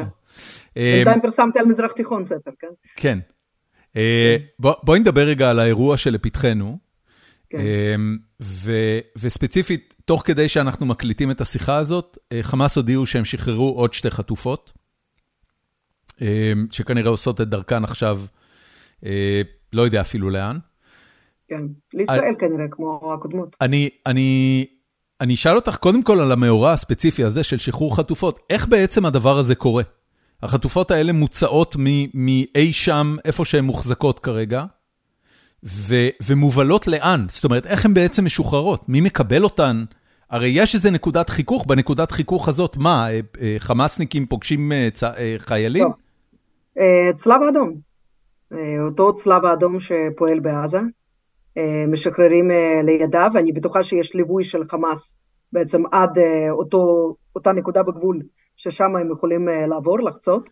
ככה זה קרה גם עם יהודית ונטלי רענן, שבעצם הצלב האדום מעביר, הצלב האדום מעביר אותם את הגבול, ואז הן יוצאות לשטח הישראלי, עד כמה שאני יודעת שזה גם הסיפור פה. הבנתי, אוקיי. אני... אבל אני... אתה יודע, אני מנסה ממש לדמיין את זה, כי אני פעם אחרונה הייתי בעזה, זה היה סוף 2006. מ-2007 כבר אי אפשר היה להגיע לשם לכתבים ישראלים. ועד כמה שהמקום הזה היה נוראי, גם אז, וזה היה כבר אחרי חטיפה של שליט, וכבר אז היו בעיות עם חשמל, והיו גם תקיפות אוויריות, וכמובן טילים בלי סוף, מ-2001 היו טילים. אה, אני לא מתחילה לדמיין אפילו איך המקום הזה נראה עכשיו, כי את הדרך למשל לארז, כן, שעברה דרך בית חנון, שגם שם היה גר הצלם שלי, אני מכירה אותה ממש, כאילו זוכרת את זה, יש לי צילום פוטוגרפי כזה, זיכרון פוטוגרפי. אני זוכרת איך הבניינים נראו, ואני כן, שואלת את עצמי, אה, מה יש שם עכשיו. תגידי, את, את, את עוד בקשר עם אנשים שחיים בעזה? אה, מי שהייתי איתו בקשר אז, הם עזבו את עזה. אני מכירה כמה, הכרתי מאז, בכל מיני כנסים בינלאומיים הכרתי עזתים, ואני בקשר איתם, אני משתדלת להיות בקשר איתם, אה, אבל מי שהכרתי אז, כל הצעירים שעבדו אז כמפיקים, כצלמים, הם כולם, כולם עזבו. אוקיי. Okay. אני, אני אשאל אותך, בעוד שיש תחושה שהצד הישראלי אה, לא יודע מה הוא רוצה שיהיו תוצאות המלחמה, או שאין באמת תוכנית חוץ מאשר אה, אה, כרגע פלישה קרקעית נראית הדבר הכי רחוק ש, שמדינת ישראל מוכנה להצהיר עליו. אגב, אני רוצה להאמין שיש תוכניות יותר מפורטות בחדרים אה, סגורים, אבל אנחנו לא יודעים, זה לא מתוקשר לציבור. מה התוכנית של עזה? מה התוכנית של חמאס בעזה? פעם, בריאיון מחמוד הזהר, אה, אחד מהמקימים ואחד האידיאולוגים של החמאס, אה, האיש והפלולה, אז הוא אמר לי, אנחנו נלחם ביהודים עד יום אל-קיאמה, בעצם, כן, זה יום הדין, מתי ש... יבואו בעצם, כן, אה, משיח, כן, וכל הדבר הזה ישתנה, ועד עצם היום הזה אנחנו נלחם ביהודים, לא בישראלים, ביהוד, אוקיי? ואני מאמינה שהוא התכוון לכל מילה. אז uh, אני חושבת שגם להם אין באמת תוכנית, יש להם איזה long term כזה שהם, אוקיי, אנחנו עושים את uh, מה שמוטל עלינו מסיבות uh, אידיאולוגיות, דתיות, גם מסיבות פוליטיות ו- ו- נגיד פיננסיות, כי הם מקבלים, מקבלים את התמיכה של איראנים וקטרים ואולי גם טורקיה, כל עוד הם נלחמים, כן, הם צריכים גם לספק את הסחורה. אז, אז גם להם, אין להם איזשהו מושג מה הם רוצים בטווח הקצר. אני חושבת שיש איזושהי שאיפה אה, וזה הם עושים מאז 2010, הם רוצים למוטט את השלטון של הרשות הפלסטינית בגדה, אה, זה, יש פה אחדות, אה, כן, אחדות מחנות, כן, בוא נגיד ככה, כי גם אצלנו יש כאלה שכל הזמן אומרים על זה שצריך למוטט את השלטון של אבו מאזן, כן, ומה יהיה אז, מעניין. וגם, אם אפשר, אז ככה גם להחליש ואולי גם למוטט את המשטרים הערביים, שהם מתונים, שהם נמצאים בקשר עם ישראל, ירדן היא בטווח הסכנה המיידי מהבחינה הזאת. כי יש שם כזו אוכלוסייה פלסטינית גדולה. כן, המנהיגים של החמאס כבר עכשיו, הם השתמשו באלג'זירה והם פנו גם מעל, כמובן הדפים שלהם בטלגרם, בטוויטר, בכל מקום. ירדנים, צאו להפגין, לא משנה מה המשטר שלכם אומר, מעל ראשו בעצם, כן? צאו להפגין, תעזרו למוקאומה, להתנגדות, אה, וככה אנחנו ביחד ננצח את הציונים. אז בעצם זה קריאה למרד. כן, כן, זה לא פחות. אז את, את בעצם אומרת לי, הרטוריקה של חמאס היא ככה, קודם כל מלחמת דת, ומלחמת דת עד, עד השמדה טוטאלית. זאת אומרת, אין שם שום אג'נדה, לפי מה שאת מתארת לי, אין שם שום אג'נדה של תקומת העם הפלסטיני ושל איכות החיים של האנשים בעזה, זה בכלל לא פקטור. עזה היא בסך הכל אה, אה, בסיס שממנו אמורה לצאת ולהתקדם מלחמת הדת אל תוך ישראל. זה הדבר הראשון שאת אומרת. הדבר השני, את אומרת, זה גם לא רק נגד רק ישראל. להוסיף, אני רק רוצה להוסיף שכמובן שכן, הם, אתה יודע, כאילו בנוסף לפן אה, האידיאולוגיה הדתי, הם כמובן שהתלבשו גם על הלאומיות, למרות שזה משני מבחינתם לגמרי, אבל הם גם אומרים בעצם, כן, שחטפו את המדינה שלנו, את האדמה שלנו, אנחנו חייבים אה, לחזור לאדמותינו, שזה בעצם, אדמה זה לאומיות. אה, אז יש את הסמל הדתי אל-אקצא, שאנחנו חייבים לשחרר אותו, אה, מהטומאה, מהזרים ששולטים בו, ומצד שני אנחנו צריכים לשחרר את האדמות שלנו. עכשיו, אה, עוד פעם, כן, הם יכולים לדבר על מדינה פלסטינית, הם לא מדברים עליה כל כך, כן, הם לא מתארים אותה, איך היא תראה, איך היא זה, כאילו, כן, איך היא תתנהל, למרות שאנחנו יכולים לדמיין אם פתאום לא היה אף יהודי, איך הייתה מתנהלת, הייתה מתנהלת בדיוק כמו שעזה היום מתנהלת, בצורה כושלת כמובן ומושחתת ונוראית, אה, אבל זה לא עצם העניין. בעצם, כן, זו תנועה שהיא חלק מחברת בת של האחים המוסלמים, אה, ולכן בעצם, כן, החזון הארוך טווח, שוב פעם, הכל אצלם זה ארוך טווח, וכן, אנחנו אומרים, עם הנצח לא מפחד מדרך ארוכה, גם הם אומרים את זה פחות או יותר, כן? אומרים, יש לנו את כל הזמן שבעולם, עם הנצח לא מפחד מדרך ארוכה, אבל הוא כן מפחד משירות בצבא. אני רגע אחד רוצה לשאול על... אני רוצה רגע לחזור לעזה, כי מה שאת אומרת לי, לא מתיישב עם איזה היגיון נורא נורא בסיסי, אוקיי? בעזה יש שני מיליון תושבים. אה, השני מיליון תושבים האלה, אני מניח, ותגידי לי אם אני טועה בזה, אבל הנחת העבודה היא שחלקם הגדול הם לא פנאטים דתיים, והם לא אה, אה, שותפים ל, ל, ל, ל, ל, לרצון אה, לראות דם יהודי נשפך ברחבי העולם, ולראות מדינות אה, מוסלמיות כמו ירדן ו, ומצרים קורסות תחתיהן. אלא הם אנשים שרוצים חיים טובים לעצמם ולילדיהם. את...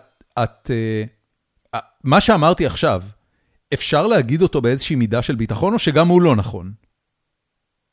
אמ, תראה, אמ, מצד אחד, ואולי אפילו נגיד לפני 15 שנה הייתי אומרת לך שכן, אוקיי? כי, כי כן, כי רוב האנשים שאני פגשתי הם בהחלט רצו את הדברים האלה, ואני יכולה להגיד לך יותר מזה. ב-2006 סיקרתי את הבחירות ברשות הפלסטינית בעזה. זה היה אחרי התנתקות.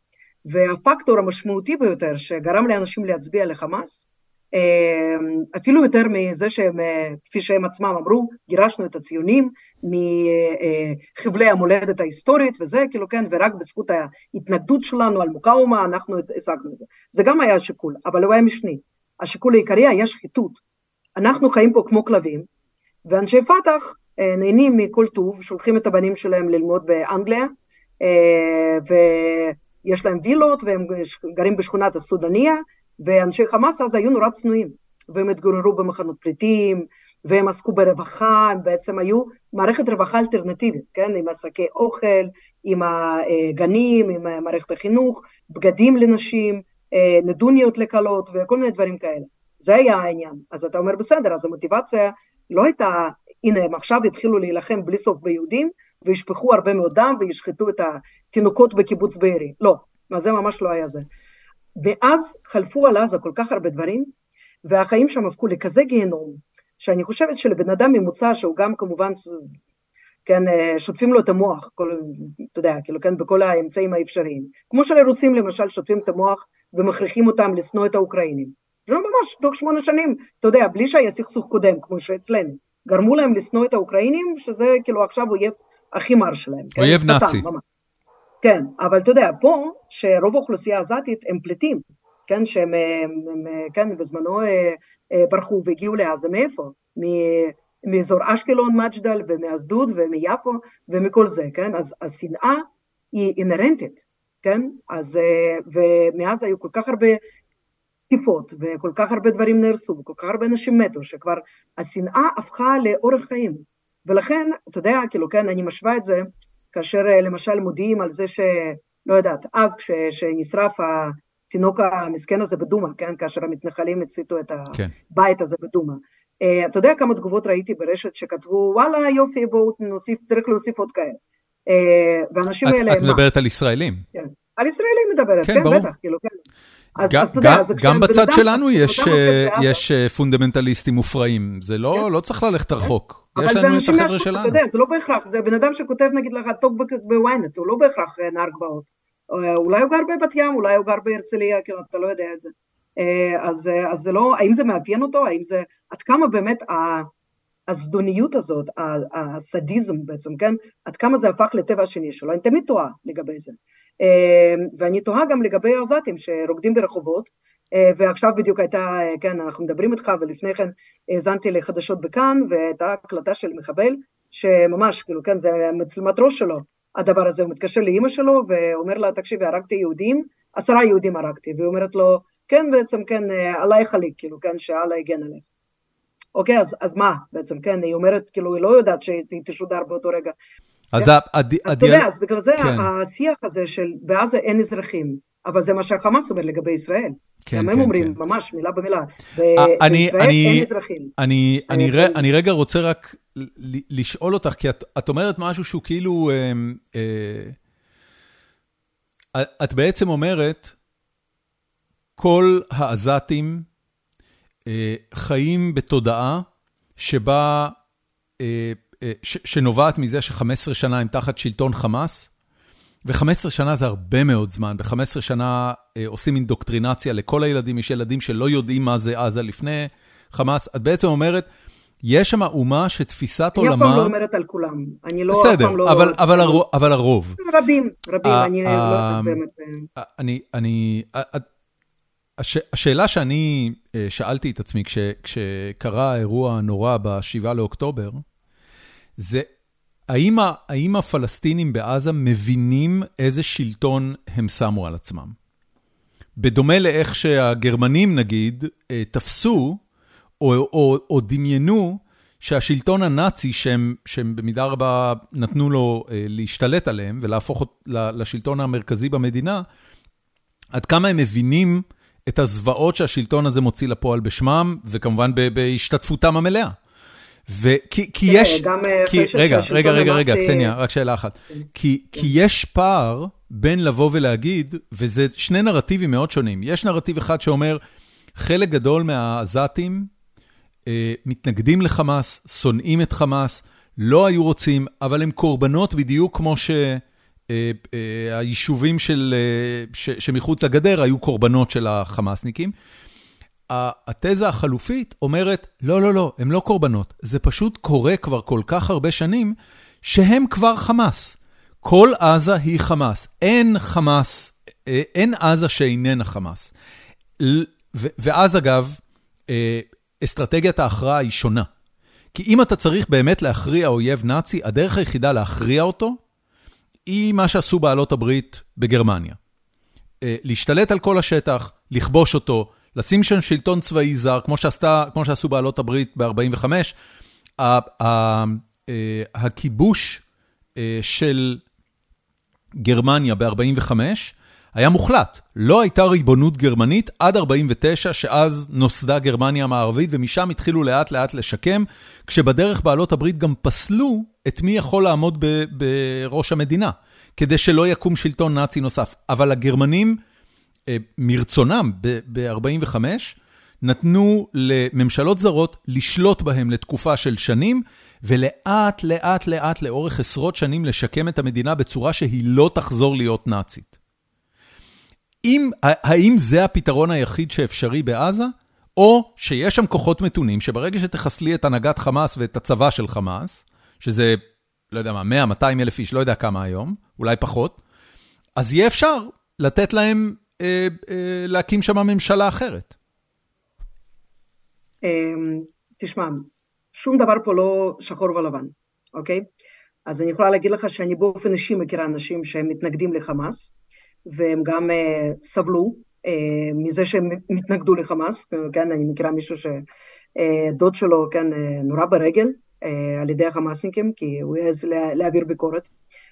שניהם, דרך אגב, הם כבר לא, כבר לא שם, זה סיפור משנים uh, שעוד הייתי בקשר עם הרבה אנשים שבאופן מיידי הכרתי אותם. ברחו. Uh, שמונה, תשע, עשר.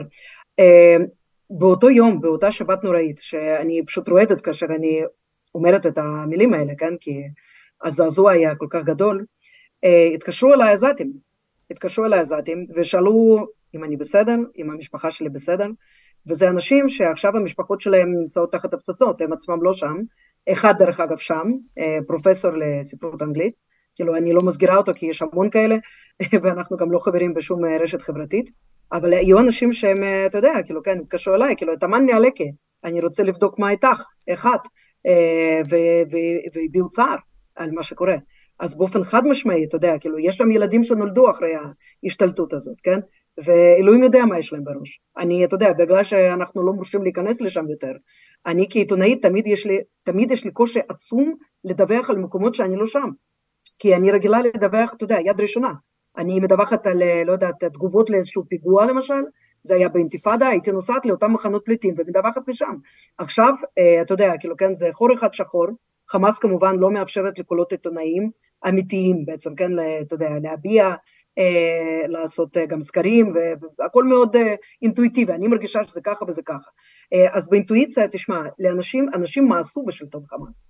אה, ובשום סקר שאני ראיתי אותו במשך שנים, לא ראיתי בשום מקום שהם לוקחים יותר מ-44 אחוז, נגיד, כן, בכל מיני אה, תמיכה, אם אתם תומכים, תומכים מאוד, האם אתם רוצים שהשלטון הזה יימשך? 44 אחוז, זה לא חצי אפילו, כן? אז, אה, אז זה, זה לא מעט, אבל עוד פעם, אנחנו לא יודעים מה האנשים האלה היו עונים, אם הם היו יודעים שהם חסינים לגמרי, שהם יכולים להגיד מה שבא להם, ואף אחד לא ימכור אותם ולא ידליף ולא זה. אני לא יודעת, כמו שגם ברוסיה, אתה יודע, אני בטוחה שיש לי חברים שכשמתקשרים אליהם ושואלים אותם, מה, אתה בעד פוטין? הם אומרים, כן, בטח אני בעד פוטין. כאילו, מה, אני רוצה שיבואו אליי הביתה עכשיו ויעצרו אותי? לא, לא הרבה אנשים רוצים את זה. אבל מצד שני אני יכולה להגיד לך ש... אם אני... מה ש... אני רק אסיים את המשפט. כן, בטח. אה, ביחס לישראל, אתה יודע, כאילו, כן, אז אה, הרבה אנשים שכבר מרגישים שאין להם מה לאבד. כי, למה? כי הם רואים את החיים בגדה. כי שם בעצם, כן, יש שלטון מתון. אנחנו כל הזמן אומרים עכשיו, הלוואי שהיה שלטון מתון שהיה שולט בעזה. ואפילו אני שומעת כל מיני ליכודניקים שעכשיו אומרים, יאללה, בסדר, בואו נביא לשם את אבו מאזן. חבר'ה, אבו מאזן נמצא פה מתחת לאף שלכם מאז 2005 ועד עצם היום הזה, ואתם מיררתם את החיים שלו, כיניתם אותו מחבל, אה, עשיתם כל מיני דברים על מני להחליש את השלטון שלו, והנה, אנחנו הגענו עד הלום. אז בעצם בן אדם מעזה מסתכל על אבו מאזן ואומר, וואלה, זה לפלף, כאילו, כן, זה מה, כאילו כן, אה, רק בגלל שהוא התפשר עם הציונים, והוא אמר שהוא מוכן אפילו לוותר על זכות השיבה, שלו, כן, ברעיון ב-2012, הוא אמר את זה, בחטף כמובן, כן, ובגלל שהוא אמר שהוא מתון והוא לא מאמין בזכות של אה, ההתנגדות החמושה בעצם, מוקאומה, לא מאמין בזה, לא חושב שזה השיג דברים טובים לפלסטינים, על זה הוא ביסס את השלטון שלו. אז השלטון הזה, מה ישראל תחת נתניהו עשתה על מנת לחזק את הבן אדם הזה? נאדה. אה, יש התפשטות של התנחלויות, יש, אה, אתה יודע, כאילו, כן, אה, גם מקרים של רצח וגם של שריפה וגם של התעללות, כל זה קיים, בעצם כן, זה הכל מדווח, הכל קורה כל יום, והבן אדם הזה שאומר, בסדר, זה בעצם לא משנה אם זה חמאס או לא חמאס. אני מרגישה גם סנטימנט כזה הוא מאוד מאוד חזק ומשמעותי וחייבים לזהות אותו. מי שחושב שהוא יכול עכשיו כן, לעשות, אתה יודע, לנקות את עזה מתשתיות טיהור, מה שאני מאמינה שצריך לעשות, כי אנחנו לא נוכל לחיות בביטחון, ועוטף לא יחזור להיות עוטף, אם זה יישאר שם על כנו, כן? אז גם כשאתה עושה את זה, מה אתה מציע להם אחרי זה? מה אתה שם על השולחן? כן. להביא את אבו מאזן, אבל נתתם כלום ושום דבר לאבו מאזן. כן. ואתם להפך, כל הזמן מדברים על למוטט את הסרטון שלו. אני חושב, אם אם, אם להתרשם מאיך שהעימות הצבאי הזה מתנהל עד עכשיו, אני חושב שארצות הברית, סליחה, אני חושב שמדינת ישראל מנסה לבנות קואליציה של מדינות שיקחו ערבות על עזה. זה זה בפועל מה שאת רואה בשטח. הביקורים של ביידן ושר ההגנה והכלים הצבאיים שלאט לאט מתקרבים למזרח התיכון, אני חושב שהם מייצרים תחושה בקרב המדינות המערביות, שהסיפור הזה של ישראל ועזה והפלסטינים, אם הוא לא ייפטר באיזושהי צורה שמניחה את הדת, הוא יכול להתגלגל, להתגלגל לכדי מלחמת עולם, ולכן, אה, את יודעת, אם, אם לו אני נתניהו, ברגעים של המחשבה הצלולה שאני לא מפחד משרה ולא כן. מפחד מהמשפט שלי, כן. מה שהייתי חושב זה, אני צריך לבנות קואליציה בינלאומית שתיקח אחריות על עזה יום אחרי שאנחנו משמידים שם את חמאס. שוב, מוד, מודל אה, גרמניה והשלטון הנאצי. אם צריך, חיילים על הקרקע. אם צריך, חיילים על הקרקע. אבל לא האו"ם, כי האו"ם בוודאות לא מסוגל להתמודד עם הדבר הזה. אה, אני לא יודע אם אם תהיה הסכמה, אני לא יודע אם ארצות הברית, אה, צרפת, בריטניה, מדינות נאט"ו, אני לא יודע אם הם מוכנים לשים חיילים על הקרקע כדי לקחת אחריות על מה שיקרה בעזה. תקשיבי, כן. בוודאות מוחלטת כמעט אני יכולה להגיד לך, the wishful thinking זה חלק מאותה קונספציה שכל הזמן אה, דבק בה נתניהו, שקודם כל אפשר ככה להסתדר עם החמאס ולתת להם איזשהו דיל ולמרוח אותם ופה ושם, ובסופו של דבר לא תהיה ברירה, לא יהיה מנוס מזה, המצרים ככה, כן, יהיו יותר מעורבים יותר ויותר, ועזה יותר אה, אה, אה, תהיה חלק ממצרים ת, מאשר... תתמוסס אל תוך מצרים. כן, כן. אז, זה, אז, זה ההתרשמות אז, שלך, אז ש, שזה מה שנתניהו קיווה? כן, זה מה שהוא קיווה, כן, חד משמעית. כי אתה יודע, גם בשנים האחרונות, המצרים, כי פשוט לא הייתה להם ברירה כל כך. כי גם עליהם הסתכלו, הסתכלו כבר לקומה, למה אתם לא אה, מזרימים לשם סחורות? הם התחילו להזרים סחורות, הם חשבו שזה באמת גם אולי יפייס איכשהו את החמאס, וימנע את, בדיוק את המלחמה הזאת שקורית לנו עכשיו. הם ניסו לעשות את זה, הם כן. שתפו פעולה בעצם, כן? וגם יש כאלה שזוכרים להם עכשיו, אז אתה יודע, לא יהיה פה שום חייל של או"ם, לא יהיה פה שום חייל לא של גרמניה ולא של צרפת ולא של איטליה, אגיד לך יותר מזה, אה, אני הייתי, אה, סיקרתי את העברת בעלות על מחסום רפיח, מה שהפך לגבול לאומי בין עזה למצרים, היה אז הסכם שנחתם והיה שם דחלן ואני חושבת שלא יודעת מופז נראה לי אם אני לא טועה בעצם כן אז הוא היה מעורב בכל הסיפור הזה והיו שם משקיפים אירופאים שהיו מכל מיני צבאות אירופאיות שהם שמרו על המעבר רפיח והם היו לבושים נורא יפה, הם כאלה חמודים, היו להם כובעים כחולים ובאותו רגע שהתחיל שם הבלגן במעבר רפיח, איך לא התחיל? יש שם חמאס מצד אחד ויש שם, אתה יודע, בלגן של מצרים בצד שני, כן? באותו רגע שהתחיל לבעבע בעצם, כן, בעזה משהו, והיו חמושים שניסו להשתלט על רפיח וירו שם, הם ברחו לכרם שלום, אתה ראית רק את הנעליים שלהם בעצם, כן, שהם לא הספיקו לשים אותם, ככה, אוקיי? וזה יהיה עם כל אחד. לא יהיה פה שום צבא, לא יהיה פה אף אחד שירצה לקחת על זה בעלות. אני לא רואה את זה קורה, אני חושבת שדווקא תסריט כזה יכול, אתה יודע, אני לא בטוחה שהמלחמה שלנו תגלוש למלחמת עולם. לא, ממש לא. אתה יודע מה, אפילו מלחמת רוסיה-אוקראינה. לא גלשה לכדי מלחמת עולם. לא צריך להגזים. עדיין לא. זה מלחמת עולם בשבילנו. עדיין לא. זה מלחמת עולם בשבילנו. כן. כן, כן. כן, אז אף אחד לא צריך את עזה, אף אחד לא רוצה את עזה, אף אחד לא ישלח שום חייל לעזה, כאילו כן, אני, וגם אף חייל גם לא יוכל, אתה יודע, כאילו כן, אנחנו מכירים כביכול את ה... אני רק אשאל אותך, מכיוון שמה לא, כנראה שנינו יכולים להגיד מה לא יקרה אחד לשני במשך תקופה ארוכה, אה, מה את כן חושבת שיקרה? אם אנחנו ניכנס לעזה, ובאמת אה, נפיל את שלטון החמאס, במקרה כזה. למשל? אני חושבת, ש... אני חושבת שנצטרך להשתלט עליה. זה לא משהו שאני רוצה, או מאמינה שזה טוב לנו. אבל... מה, מה, מה זה אומר? זה אומר, אה, זה אומר, זה אומר איו"ש חדש? זה אומר צה"ל משתלט על כל הרצועה? זה אומר חזרה למה שהיה לפני 93, אתה יודע? זה חזרה למה שהיה לפני 93. אוקיי, אה, זאת אומרת, טרום אוסלו, עזה הופכת להיות אה, שטח כבוש ישראלי, כוחות כן. על הקרקע, כן? אין יוצא ואין נכנס. תראה, דורון, ברגע שאתה יודע, הצבא שלנו שם, והם באמת מנקים את כל המנהרות, נניח הם פוצצו אותם, נניח הם, אתה יודע, לכדו את מי שהיה צריך ללכוד, ואחרים הם הרגו אותם, כן, וזהו, בעצם, כן, הסיפור הזה נגמר. אסמאעיל הנייה, דרך אגב, וכל החבר'ה האלה הם בכלל לא שם, וגם כאלה שהם יחושו סכנה, ברגע שהם יחושו סכנה גדולים, הם יברחו והם יהיו בשטח של צפון סיני או ווטאבר, אוקיי? אבל נניח, דרג ביניים, חיסלנו את כולם, כן, נניח אנחנו חיסלנו תשתיות טרור, עזה נקייה, מה הלאה?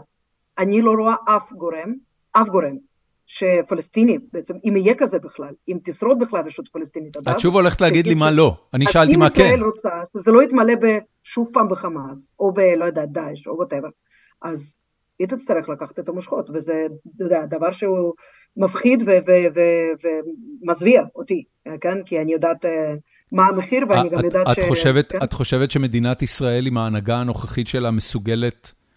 אה, להוביל מהלך של השתלטות על רצועת עזה עם מחיר הדמים שזה ידרוש מכל צד לא במשך שנים? אני לא יודעת איזו הנהגה תהיה לנו עד אז, כי עד אז נשלם בו כל כך הרבה דם. ההנהגה, אה, ההנהגה היחידה שהולכת להיות למדינת כן. ישראל בשנים הקרובות היא נתניהו וממשלת הימין. אין שום כן. סצנריו פוליטי שבו הממשלה הזאת נופלת. אני לא יודעת, אני לא בטוחה שאני מסכימה, כי... מה את רואה? תגידי לי, אני כן. ניתחתי את כל האפשרויות, אני יכול להגיד לך. כן. נתניהו תראה. יזוז מכיסאו, אם הוא מתפטר, הוא לא הולך להתפטר. אם תהיה הצעת אי אמון קונסטרוקטיבית, צריך בשביל זה 15 חברי כנסת כדי להציג קואליציה חלופית, זה לא יקרה. אם הוא אה, אה, נבצר, הוא לא יהיה נבצר, אין שום סיבה לנבצרות שלו. אז, אז מה הנסיבות שבהן הוא, הוא יזוז מכיסאו? ואם הוא לא זז מכיסאו, אז הוא ראש ממשלה לעוד שלוש שנים. מה את רואה? תראה, עד כמה שאנחנו עכשיו בהלם ואנחנו עמומים עדיין וכואבים ומדממים ממה שקרה בעוטף. אמ, אבל אה, המלחמה האמיתית עוד לא התחילה בכלל. כלומר, אם תהיה פלישה צבאית, אז זאת תהיה המלחמה. מלחמה שאנחנו לא ידענו כמותה שנים רבות, אם בכלל. אה, עם דבר כזה לא התמודדנו, והמחיר היה בלתי נסבל. ואני חושבת ששום ממשלה לא תשרוד במצב כזה, כי זאת אומרת, אני רגע, קסניה, אני רק רוצה לחדד את מה שאת אומרת. את אומרת, כן. צה"ל פותח במתקפה קרקעית, כמות החיילים שמתה כל יום מטפסת למה, מאות ביום? כן. אוקיי. זה יכול להגיע לזה.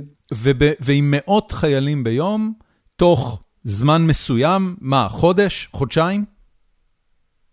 אני יודעת איך נכנסים למלחמה, אבל דורון, אף אחד לא יודע איך אנחנו יוצאים ממלחמה ותוך כמה זמן. ומלחמת לבנון היא, כן, עובדה שלפנינו. כבר אנחנו החלטנו לעשות את כל הטעויות של העבר, החל מיום כיפור, אז אתה יודע, כאילו, כן, אה, אה, אני חושבת שהדוגמה של מלחמת לבנון היא פה ממש, ממש, ממש לידינו, אה, ויש סיכוי מאוד גדול שאנחנו נחזור בדיוק על מה שקרה אז. אה, לא מתוך רצון, כי אז באמת היה איזשהו רצון ואמונה. מתוך כן, אין ברירה. כן, בסדר, אוקיי, ניקח מהם חלק, נאבטח. אה, פה לא תהיה ברירה פשוט. כי אם כבר נעשה את זה ונקריב את המחיר הזה, מחיר הדמים של בנינו, וואלה, כאילו כן, ואז מה, נסתובב ונחזור אחורה ואז יצוצו כל אלה שלא חיסלנו אותם, וכאלה שהם רצו לתפוס את מקומם וזה, וזה התחיל מההתחלה. אז עוד פעם, כאילו כן, אני בטוחה שדוחים את המבצע מהרבה סיבות, זה לא רק השחרור של ה... אה, בני ערובה, אה, זה גם השיקולים המאוד קשים. אני לא יודעת אם באמת נתניהו, כן, אני די בטוחה, אה, שהוא לא האיש שמסוגל לקבל החלטות כאלה עכשיו. ולאף אחד זה לא קל, ולאף אחד זה לא... אין פה, אין פה החלטות טובות, אין פה פתרונות טובים. מי שחושב, ואני שומעת על כל מיני, כן, נגיד האלוף בריק, שאני מאוד מכבדת אותו, ואני הייתי בכנסת אז, כשהוא הזהיר, שהכל פה קורס, ששום דבר פה לא מוכן, וכולם אמרו שהוא הזוי, אז אה, הוא מציע, כן, אה, בואו נפציץ אותם, בואו נרעיב אותם, מי ייתן לו לעשות את זה? מי ייתן לו לעשות את זה? לא להכניס לשם שום סחורה, לא להכניס שום סיוע הומניטרי. הנה, ביידן כל יומיים פה, כבר התרגלנו ממש לראות אותו, לשמוע ממנו, כן, וזה לא קורה מרוב שהוא סומך על ההנהגה הישראלית שהיא תעשה את המעשה הנכון. כן. אז אתה יודע, אני באמת לא בטוחה עם איזה הנהגה אנחנו אה, נמשיך במלחמה הזאת. ואם אני רגע אלך איתך צעד אחד קדימה, באיזה נסיבות ההנהגה הזאת מתחלפת? מה קורה? אה, היא מתחלפת במצב שבו מדינה שהיא מזועזעת כולה ממחיר הדמים. לא, אל תדברי גבוה, קסניה, כן. את היית חברת כנסת, יש פרוטוקול, כן. יש התנהלות... אנשים צרים על הכנסת, אנשים צרים על הכנסת, ויש ברמה של כמעט מהפכה, כן. זאת אומרת, את מדמיינת תסריט שבו כן. אזרחים ממדינת ישראל עולים על הכנסת, דורשים את התפטרותו של נתניהו והוא מתפטר. כן. הבנתי. כן. הוא מתפטר כי, אתה יודע, כאילו, כן, פשוט לא, לא, תוותר, לא תוותר לו ברירה. אני לא אומרת שזה התסריט. זה, זה הפיכה שלטונית, דה פקטו. אתה יודע, לחץ אזרחי על ראש הממשלה הכושל ביותר בתולדות מדינת ישראל, שהוא יעזוב את כיסאו. כי העניין הוא, אבל אתה יודע, שאם יש תקווה שיבוא מישהו אחר, והיא תהיה לו מ-out of the blue מדיניות אחרת, אחרי שאנחנו במו ידינו בעצם, כן, הרסנו פה כל סיכוי, כל סיכוי אפשרי, נו, מה, כאילו, כן, אז uh, אני, אתה יודע, בעד שהוא ילך, אבל אני לא בטוחה שכל מי ש... כל אחד אחר שיהיה פה, יהיו לו פתרונות אחרים. לכן הוא לא ילך. לכן אני אומר כן? לך, אני מנתח את המצב הזה בצורה קרה ושקולה, ואני אומר, הוא לא ילך. הוא לא ילך, אין... תראה, אין... הלוואי שיכולתי להגיד לך שנתניהו כרגע הוא הבעיה הכי גדולה שלנו. הוא באמת לא. שלנו, הוא באמת לא. הוא. הוא, הוא הבעיה שבגללה אנחנו נמצאים כן, במצב הזה, נכון, שזה... נכון, הגענו בגללו, אבל אתה כן. יודע, אבל עכשיו... עכשיו... הוא לא הבעיה. המערכות, כן. המערכות האזרח, האזרחיות והצבאיות אה, כן, אה, כן, פגועות כן. במידה לא, מסוימת. אני לא, חס וחלילה לא פותרת אותו כן, מאחריות. כן, כן. אני חושבת שהוא באמת, אה, פשוט, אתה יודע, כאילו, כן, זה שעכשיו... אה, וגם לפני המלחמה לא היו מספיק פסיכולוגיות אה, בפסיכולוגיה הציבורית כדי לטפל בהלומי כן. קרב. שכבר יש לנו, ואתה יודע איזה כמות אה, תתווסף עכשיו? אבל צריך את הכסף ל... כן, כן, כן, כן, כן. טוב, קסניה, לפודקאסט הזה יש פורום, קבוצה בפייסבוק, שנקראת פורום החיים עצמם של גיקונומי, ואני אתמול פרסמתי שאת הולכת להתארח, והזמנתי את המאזינים שלנו לשאול אותך שאלות. ברשותך, אני רוצה כן. לשאול אותך כמה מהשאלות האלה, ואני לפני זה אגיד לך, אה, המון אהבה קיבלת. המון אהבה. וואו. אה, כן. אז, אז, אז זה, קסניה מעולה, בטוח יהיה אחלה פרק, ואחלה קסניה, תמיד מעשיר לשמוע ממנה דרישת שלום, זה מיועד מויסי, ועוד ועוד. בואי נעבור על חלק מהשאלות, כי באמת היו הרבה ואני לא חושב שנספיק את הכל. אני אתחיל ממשהו יחסית אה, בנאלי. צביקה ברנר שואל, בתור מי שהייתה חברת כנסת, למה הדרג הפוליטי כל כך ביזיוני ומה אפשר לעשות כדי לתקן את זה? כי אנשים לא רוצים להיות יותר חברי כנסת. אה, וגם כשאני נבחרתי, אמרו לי כל הזמן, למה, וגם אני חשבתי בעצם, כן, כי זו לא הייתה החלטה פשוטה של, אה, אוקיי, בסדר, עכשיו יש לי סיכוי להיות חברת כנסת, ייי, אני אה, אה, מסתערת על זה. זה היה ממש החלטה קשה מאוד, כי אני עושה את מה שאני אוהבת, והכנסת זה נראה לי מקום זוועה, האמת, כן, מבחינת המאבקים הפוליטיים, הרפש, ובאמת זה היה, כמו שזה היה, כל כך הרבה גזענות אני בחיים לא חוויתי, כמו בכנסת. אני הייתי איפשהו בבועה שלי, של מזרחנים, של היסטוריונים, של עיתונאים, שהם כולם אנשי העולם, ולא חוויתי את כל הדברים, וחשבתי שזה נשאר בשנות ה-90, מסתבר שלא. אה, ואתה יודע, כאילו כן, אנשים טובים, באמת, כמה אתה מכיר אנשים שהם באמת רוצים להיות חברי כנסת, שרוצים להיות פוליטיקאים, שגדלים עם החלום הזה, אבל היו כאלה, נכון? כל הדור הזה של איתן כבל וגם צחקן נגבי וזה, הם כולם... כדי להיות בכל זאת קצת אופטימי, אני אשאל אותך, אה, מה אפשר לעשות כדי לשפר את זה? אמ, אני חושבת שזה לימודי אזרחות מכיתה, אני לא יודעת, מכיתה אפילו, מגן, ברמה מאוד מאוד גבוהה. את אומרת להחזיר את המעמד הציבורי של נבחרי ציבור כן. לתהילה כן. שמגיעה לו. כן, ופשוט אה, להסביר שבסדר, אתה לא תוכל לשנות את זה לבד. אה, רק אם אתם תהיו מחנה, רק אם אתם תהיו מלוכדים, שתהיה לכם אידיאולוגיה, שתהיה לכם תכנית סדורה, שהם תתכוננו לזה, כן? ולא תיפלו פתאום על כנסת את אומרת, את כן? אומרת ממלכתיות. אה, אוקיי. ממלכתיות. אני רוצה לשנות את א' וב' וג', כן, בסדר, אוקיי, כן, כן. אבל... כן? צפריר בן עמי אה, שואל, מה יתפרש בעולם הערבי כניצחון ישראלי? לא פחות ממיטוט החמאס. לא פחות משלטון, ממיטוט של שלטון החמאס. אוקיי, אה, איך הדבר הזה נראה? אם, אם רוב העם היושב בעזה הוא חמאסניק, בהגדרה, אה, מה, מה זה בעצם מיטוט החמאס? תראה, מה זה מיטוט של שלטון הנאצי, כן? אם אתה מראש הגדרת... אני יודע מה זה המיטוט של שלטון הנאצי. היטלר יורה לעצמו בראש בבונקר, ובעלות הברית מפרקות את הריבונות של האומה הגרמנית למשך שנים, זה, ככה הוכרע השלטון הנאצי. כן, אבל אה, פה אין את האומות האירופאיות, אה, ויש עדיין את אה, אותם השחקנים המוכרים לכולם, שזה בעיקר אנחנו, ומדינות ערביות שקצת יתמכו פה ושם אם הם יהיו חלק מהפתרון, לא אם אנחנו נגיד להם חבר'ה אנחנו צריכים כסף לשקם את עזה, אבל בעצם אנחנו רוצים לבנות יותר התנחלויות בגדה עכשיו, אז uh, תפדלו, כאילו כן, uh, קצת uh, תעזרו לנו. אוקיי, okay, uh, אז, אז, אז לא, את אומרת, זה, לא, זה בעצם לא, כיבוש מלא של פעם, עזה? אני, אני, אני חושבת שזה חשוב, אני חושבת שזה משמעותי. Uh, רוב העם העזתי, כן, זה עם כמו כל עם, אוקיי? Uh, הם לא נולדים חמאס, חמאסניקים, הם גדלים באווירה כזאת, אבל אתה יודע, אם uh, עוד פעם יהיה פה מאמץ מרוכז, וזה מאמץ לא רק שלנו, זה באמת בעניין של ההסתה ובעניין של הנחלה של uh, uh, ערכים של מתינות, וסטיה זה נקרא בערבית, יש תנועה כזאת וזה מה שמקדמים באמירויות עכשיו ואפילו הסעודים שהם הפכו את עורם ופתאום מהווהביזם כן ככה מחפשים איזשהו דרך... וסטיה זה נקרא? כן, וסטיה. מה זה? זה דרך האמצע, דרך האמצע, כן. דרך האמצע. דרך האמצע, כן, זה, זה נשמע נפלא נכון, אבל כל כך קשה להשיג את זה. אבל בשביל זה אתה צריך גם לא רק, אתה יודע, מילים יפות וזה, אלא גם מעשים והמעשים האלה יהיו תלויים כמובן ממדינת ישראל ומאותה הנהגה שתהיה פה. מעניין. התנועה הזאת שנקראת, אה, זה, זה, מה זה, זה תנועה פוליטית? זה, זה זרם אקדמי? דתית. מה זה? תנועה דתית? תנועה דתית, כן. אוקיי. כן, ומי שמקדם את זה מאוד כאן, איש מאוד מזוהה איתה פה, ואני חושבת שהוא גם הקים אותה, למרות שהרעיון הוא לא שלו, אה, זה רעיון שכבר קיים הרבה שנים, אז אה, זה אמ, איש שקוראים לו מוחמד דג'אני, ממשפחת הדג'אניס, כן, האצולה הירושלמית, אה, הוא היה מרצה באוניברסיטה אל-קודס, והוא זה שהוביל את הקבוצות של הסטודנטים שלו לאושוויץ, אה, כדי לספר להם על השואה, אה, והוא בעצם, כן, איפה הוא חי? הוא אחד הסמלים הבולטים, הוא גר בירושלים עד עכשיו, במזרח ירושלים, וזה, אתה יודע, כאילו בן אדם... הוא מנהיג פוליטי? הוא מסוגל, הוא מסוגל להוביל... אני לא יודעת אם ספציפית הוא יכול מסוגל, כן, אתה יודע, כי הוא יותר אה, בן אדם של רעיון וגיבוש של אידיאולוגיה, כן, אה, מי שיצטרך להוביל את זה, זה כמובן מנהיגים פוליטיים. אה, הכל הולך ביחד, דת ומדינה, והכל, כן, כן, בשכונה כן, שלנו אין, אין הפרדה בעניין כן. הזה לצערי. אמ, גיא מילת שואל, איך בדיוק מתנהל העניין הזה של תמיכה ישראלית בתשתית של עזה בסוגריים חשמל ומים?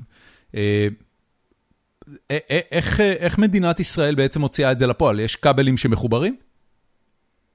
כן, קודם כל אנחנו, אנחנו מוכרים להם חשמל, כן, זה לא בחינם, אה, כן, משלמים, לפעמים אה, הרשות הפלסטינית בגדול משלמת, אה, יש תורמים בינלאומיים שהם מעבירים את הכסף, אבל כן, יש, יש כבלים, למה שלא יהיו? הרי אנחנו שלטנו בעזה, כן, ואנחנו, המערכת המים הייתה אותה מערכת מאז 67', אה, מערכת מים עזתית הייתה מחוברת לישראל, וכן, והכל פה מחובר. אז נכון שיש להם מים מאקוויפר שהם שואבים משם, המים האלה כמעט והסתיימו, אה, זה גם בגלל ניהול כושל של חמאס, 16 שנים של חמאס פגעו שם בכל תשתית אפשרית, כן? אה, זה כמובן גם הסכסוך הצבאי, אבל גם ממש ניהול בעייתי של התשתיות. אנחנו לא הגורם היחיד שמוכר לשם מים, עוד פעם, כן, המים שלהם הם פשוט כבר לא ראויים לשתייה, ובגלל שאין להם את ה-desalination plant, אז הם לא מסוגלים אה, לתאר את המים. אה, מצרים, אני חושבת שגם אה, מזרימה להם קצת, אבל זה לא בכמויות גדולות, גם להם חסר. ומבחינת חשמל, יש להם תחנת כוח יחידה, שכל פעם שהם חוטפים מישהו, הורגים מישהו, כן, החמאס כמובן, לא האזרחים, אז, אז ישראל מכה גם בתחנה הזאת. בפעם הראשונה זה היה ב-2006, אחרי החטיפה של גלעד שליט. עכשיו, עוד פעם, כאילו, כן, תמיד אפשר להתווכח על זה ש...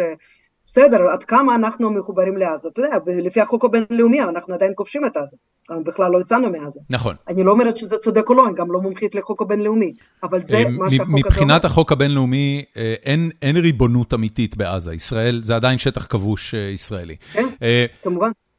יובל, ויין, יובל ויינרב כותב, קודם כל יופי של אורחת, ושואל, האם יש פילוח מהימן של דעת הקהל, לגבי היחס לישראל והיחס לפלסטין בקרב קבוצות גילאים שונות במדינות ערב. בעיקר מעניין האם יש שינוי בדעת הקהל בין הדורות השונים. אמ, שאלה מצוינת, ואני יכולה להגיד שקרה פה איזה מפץ ב-2020, אחרי חתימה על הסכמי אברהם, כאשר פתאום שורה של מדינות הצטרפו והכל היה יופי טופי, היה איזה ירק דבש כזה שבאמת לא רק טיסות ולא רק מסחר, אלא גם, אני יכולה להגיד לך, כל אוניברסיטה וגם אוניברסיטה שאני מלמדת בבינתחומי, שזה עכשיו רייכמן, אז לכולם יש שת"פים עם אוניברסיטאות במפרץ ובמרוקו, זה באמת התחיל ככה, כן, עול וגידים, זה הרגיש מאוד אמיתי.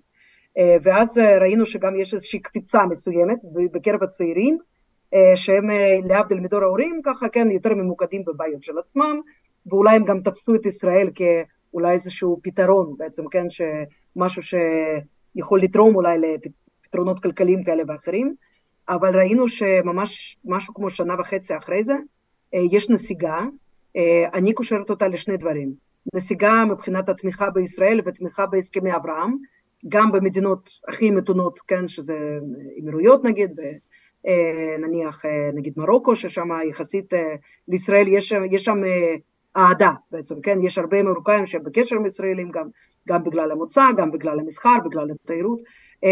אז אני קושרת את זה כמובן לעניין הפלסטיני, ומאז שהגיעה הממשלה הנוכחית לשלטון, אז יש ירידה עוד יותר גדולה, כי יש התאכזבות מלאה. אני יכולה להגיד לך שהרבה מאוד אמירתים צעירים אמרו לי, גם אמירתים, שאתה יודע, כאילו, כן, הם לא חושבים שום דבר טוב על ההנהגה הפלסטינית, לא חמאס ולא פת"ח, לא מחבבים אותם, חושבים שהם קיבלו המון מתנות חינם ועכשיו הם מתנכלים לאמירויות וזה, אבל גם הם אמרו, תקשיבו, מה אתם עושים? אנחנו חשבנו שכשאתם תחתמו על הסכמי אברהם, אתם תהיו יותר בטוחים בעצמכם, שאתם יותר משולבים באזור, ולכן זה ייתן לכם ביטחון גם לעשות צעדים בוני אמון גם ביחס לפלסטינים, לאוכלוסייה, לא לפת"ח, לא לחמאס, לאוכלוסייה, בגדה למשל, כן? וזה לא קרה. והתמונות האלה מופצות בכל העולם, וראינו את קטאר, את המונדיאל, וזאת הייתה האינדיקציה הכי טובה בעצם, כן, לזה שהעניין הפלסטיני, לא משנה מה נתניהו אמר לנו כל השנים האלה, הוא אמר את זה גם לנו, לחברי כנסת, בוועדת חוץ וביטחון, הוא הגיע ואמר בכל בריטון, כן, הערבים עכשיו שכחו מהפלסטינים, יש להם אג'נדות אחרות, ואנחנו עכשיו רצים קדימה. בסדר, רצים קדימה, אבל העניין הפלסטיני, ברגע שהוא מתלקח, הוא עדיין תופס את כל הכותרות, אין שום דבר עכשיו חוץ מעזה, בערוצים ערביים, זהו. כאילו כן, אז מהבחינה הזאת היה לנו סיכוי, לא ניצלנו אותו כמו שצריך, לא ניצלנו אותו. שי יעקבי שואל, האם את חושבת שרוסיה באמת ידעה מראש מה מתוכנן לשביעי לעשירי, כולל אופי והיקף הפעולה? ואני ארחיב ואשאל, האם, האם איראן ידעה? האם רוסיה ידעה? האם מצרים ידעה? עד כמה הדבר הזה היה ידוע לכולם חוץ ממדינת ישראל? טוב, קודם כל לגבי המצרים, אפשר להגיד עליהם כל מיני דברים. השלום שלנו, ואני מומחית למצרים, וכל המדינות הערביות, ההתמחות שלי, הדוקטורט שלי זה על מצרים. והשלום הוא באמת קר וחושבים עלינו שם זוועה, זה בכלל לא, אתה יודע, לא, כאילו, הכל ברור. אבל השיתוף הפעולה בין הצבא, בין המודיעין, הוא כל כך גבוה, והאינטרסים הם כל כך בעצם סמוכים, שאני לא מאמינה, לא מאמינה לגמרי שמצרים ידעו שמשהו בסדר גודל כזה עלול להתרחש ולא התריעו. כי מבחינתם זה כאב ראש שאי אפשר לדמיין אותו בכלל. עכשיו כל הפליטים האלה שאין בעצם, אין להם לאן ללכת חוץ מהגבול למצרים, והדעת הקהל בבית שכמובן לא, לא מקבלת את זה, כי מפחדים מנכבה, מפחדים מזה שיגרשו אותם והם יישארו בסיני ולא יוכלו לחזור בזה, אז הם מבחינתם, הם מתים שזה היה איכשהו נעלם, לחזור לשישי לאוקטובר, ושזה כל הדבר הזה לא היה קורה, אוקיי? אז לא המצרים. לגבי האיראנים, עוד פעם, אין לי איזה ידיעות מודיעיניות, אני יכולה רק לנתח ממה שאני שומעת. אני רואה שהאיראנים עושים מאמץ לבדל את עצמם מהתכנון של האירוע, אני חושבת שאין שום סיכוי שהם לא ידעו, עם כל המפגשים הדחופים האלה שהיו אינטנסיביים מאוד בשנה האחרונה, אני ראיתי אותם כל הזמן, אמרתי וואו, כאילו כן, משהו קורה פה שקודם כל התקרבות לאיראן בקנה מידה שלא ראיתי את זה קודם. כי בסדר, לא, אתה יודע, כאילו זה לא סיפור אהבה. סונים, שיעים, חמאס לא אפשרו לאיראנים למשל לפתוח בית תפילה שיעי בעזה, כן, וכאשר הם רוצים לקלל מישהו, הם אומרים אתה כמו שיעי, בסדר, כאילו, כן, לא, פתאום אני רואה שהם נפגשים כל חודשיים, כל שלושה. אז אתה יודע, כאילו, כן, אז, וזה מה שאנחנו יודעים בגלוי, כן, אנשי הזרוע הצבאית, אני בטוחה שהיו שם תיאומים הרבה יותר צמודים. לפי התכנון, לפי רמת הדיוק, זה נראה כמו פעולה שסייעה לגוף זר, מדינה זרה. אני, בעיניי זה לא רוסיה, אני לא חושבת שזה רוסיה, שקודם כל עסוקה מעל הראש בעצם, כן, במלחמה שלה באוקראינה, וגם שם הולך להם לא מי יודע מה. כן. האיראנים, הכוח קוץ, הם חיים בשביל הדבר הזה, הם קיימים בדיוק בשביל הדבר הזה. ובעיניי אני חושבת שיעבור קצת זמן, נתפוס עוד קצת חמאסניקים, נחקור אותם ונדע מי באמת, מתוך המשטר האיראני ומתוך, נגיד, כוח קוץ, מי היה אמון על זה ואיך זה בדיוק קרה.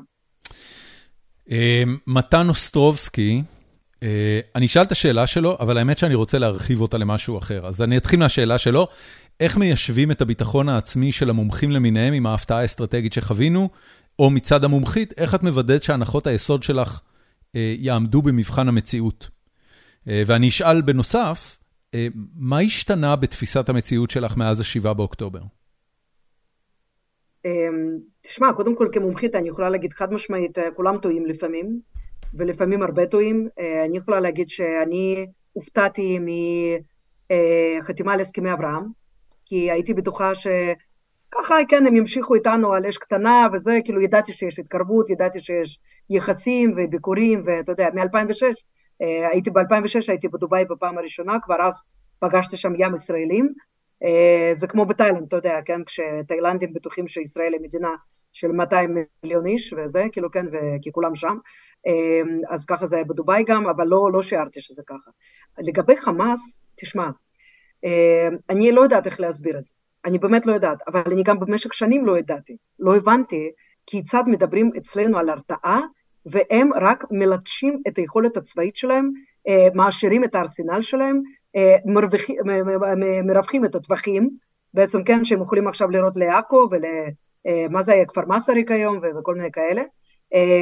ואני חושבת, יש, יש לי ברשת איזשהו רעיון שהענקתי אותו לערוץ 7 דווקא, מכל הערוצים, זה היה בכנסת, ודיברתי איתם, וזה היה בעקבות נאום שלי בכנסת, אני חושבת, ואני אמרתי אז, מי שמורתע זאת ישראל, חמאס לא מורתעת, כן, וכשהם מדברים איתנו על הודנה, וזה בעצם זה כדי להתכונן לקרב יותר גדול. אני ברור שלא ידעתי שהם יפלשו לעוטף עזה ושהמודיעין שלנו יקרוס וזה, אבל אני ידעתי, ידעתי כי אתה יודע, חוץ מזה שאני מומחית שלמדה באוניברסיטה וקראה המון ספרים חכמים, אני הייתי שם פיזית, דיברתי עם האנשים האלה, וכאשר אמרו לי, אבל יש חמאסניקים מתונים יותר, תראו לי אותם, כי אני לא מכירה אותם. אני, מההנהגה שלהם, אף אחד שאמרו שהוא מתון, או שהוא כבר לא היה חמאסניק, והוא באמת עף, או ש... אתה יודע, כאילו, כן, הם ניסו תרגילי הונאה מאז ומעולם. מ-2005 הם מדברים איתנו על הפסקות אש ארוכות טווח. ואני פשוט בהיגיון של, עוד פעם, של מישהי שמכירה אותם, אז בסדר, אבל הם הרי לא זונחים את המוקאומה, את המאבק המזוין. אז איך אנחנו נחתום איתם על איזשהו הסכם, ועם כל הפנטזיות האלה של ישראל כץ, אז בכלל, אתה יודע, כאילו, כן, זה דופק לך את הראש, אתה אומר, אולי אני באמת, אני מפקפקת ופקפקתי בעצמי, אמרתי, אולי אני טועה, אולי זה לא נכון, הנה בן אדם אומר בכזאת בהירות, ובזה יש לו תוכניות לבנות שמאים, נמל וזה, אולי באמת הם השתנו ואני כבר לא מחוברת לשטח, אני לא יודעת. אבל זה, לי זה נראה שזה מאוד תמוה. אז כשזה קרה, אני אמרתי, לא יודעת, אני לא רוצה להגיד I told you so, לא. תגידי, הרי יוקרתו של נתניהו היא על תפיסת הביטחון שלו. ובאופן כללי, ממשלת הימין, הדבר שהיא מתגאה בו הוא תפיסת הביטחון שלה. מה קרה להם לדעתך? מה, הם, הם, הם כאילו, מה, בעצם קרה פה? אני חושבת שהתפיסה שלהם, כל התפיסה הזאת של הימין, שביטחון יכול להיות מושתת אה, אך ורק על כוח, אה, על דיכוי של האחר, על התעלמות לגמרי, כאילו מוחלטת מצרכיו וזה, אה, זה היה מוטעה מההתחלה. אני חושבת שדווקא מי שזעק בשמאל, אה, והיו כאלה שהתעקשו לאורך כל הדרך, כן, אה, שאמרו שלא, אתם חייבים לדבר עם המתונים, עם המתונים צריכים לדבר על הסדר, על ויתורים, נכון, כן, זה כואב מאוד, אבל אין, אין מנוס מזה. לחזק את המתונים ולהחליש את, ה, את הקיצוניים. זאת הדרך, אין, אין עוד משהו, לא המציאו עוד משהו. והנוסחה הזאת של two-state solution, שכל הזמן אומרים לי, קסניה, תקשיבי, טוב, תזנחי את זה, כבר יאללה, זה כבר לא פס מהעולם. קודם כל לא. כאילו, כן, מבחינה גיאוגרפית, אנחנו, הסיורים המדהימים של שאול אריאלי, למי שמעוניין, אה, הוא מראה ממש, כאילו, כן, איך עדיין, עדיין ניתן להיפרד. קסניה, אבל אני, אה, אני, אני, כן. חייב, אני חייב לשאול, הרי, הרי מדינת ישראל עשתה צעדים, אה, שאמורים לקדם את, הפלסטין, את הפלסטינים לקראת מדינה, אוקיי? עכשיו, גם מדינת ישראל היא לא קמה ביום אחד. כשבן גוריון החליט להכריז על מדינת ישראל ביום סיום המנדט הבריטי, זה היה אחרי עשרות שנים שבהם הציבור היהודי במדינת ישראל, בתרומות משמעותיות של, של יהדות העולם, ובמיוחד אחרי מלחמת העולם השנייה, בנו תשתית למדינה ריבונית. וביום שפרצה, שהוכרזה המדינה ופרצה מלחמת העצמאות, כולם יצאו למלחמה, נגמרה המלחמה, הייתה מדינה, או לפחות תשתית לבנות מדינה. ולקח עוד הרבה עד שהיא הפכה למדינת ישראל המפוארת שהיום, אבל, אבל הייתה. האם, האם הציבור הפלסטיני לא בוגד באינטרסים שלו בזה שהוא, במקום להשקיע את האנרגיה שלו בלבנות מדינה, משקיע את האנרגיה שלו בטיפוח כוחות מזוינים שמפקיעים את התשתית של המדינה לטובת מאבק מזוין. את יודעת, בסוף יש גם אחריות על הצד השני לעשות משהו. כן, ואתה יודע, זה עכשיו ביתר שאת, אנחנו רואים את זה כיצד, למשל לאותם פלסטינים ותומכים של פלסטינים במערב, שכל הזמן מדברים על זה שלא רוצים לקחת אחריות על הטבח הנוראי הזה של חמאס. לא רוצים כי למה? כי ישראל היא שורש כל הרוע.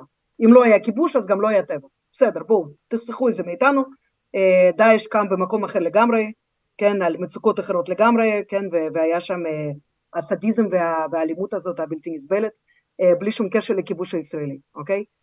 אז, אז מהבחינה הזאת אני איתך לגמרי, כן, הם צריכים לקחת אחריות, אבל מה שבעצם קרה מאז 2000 ו...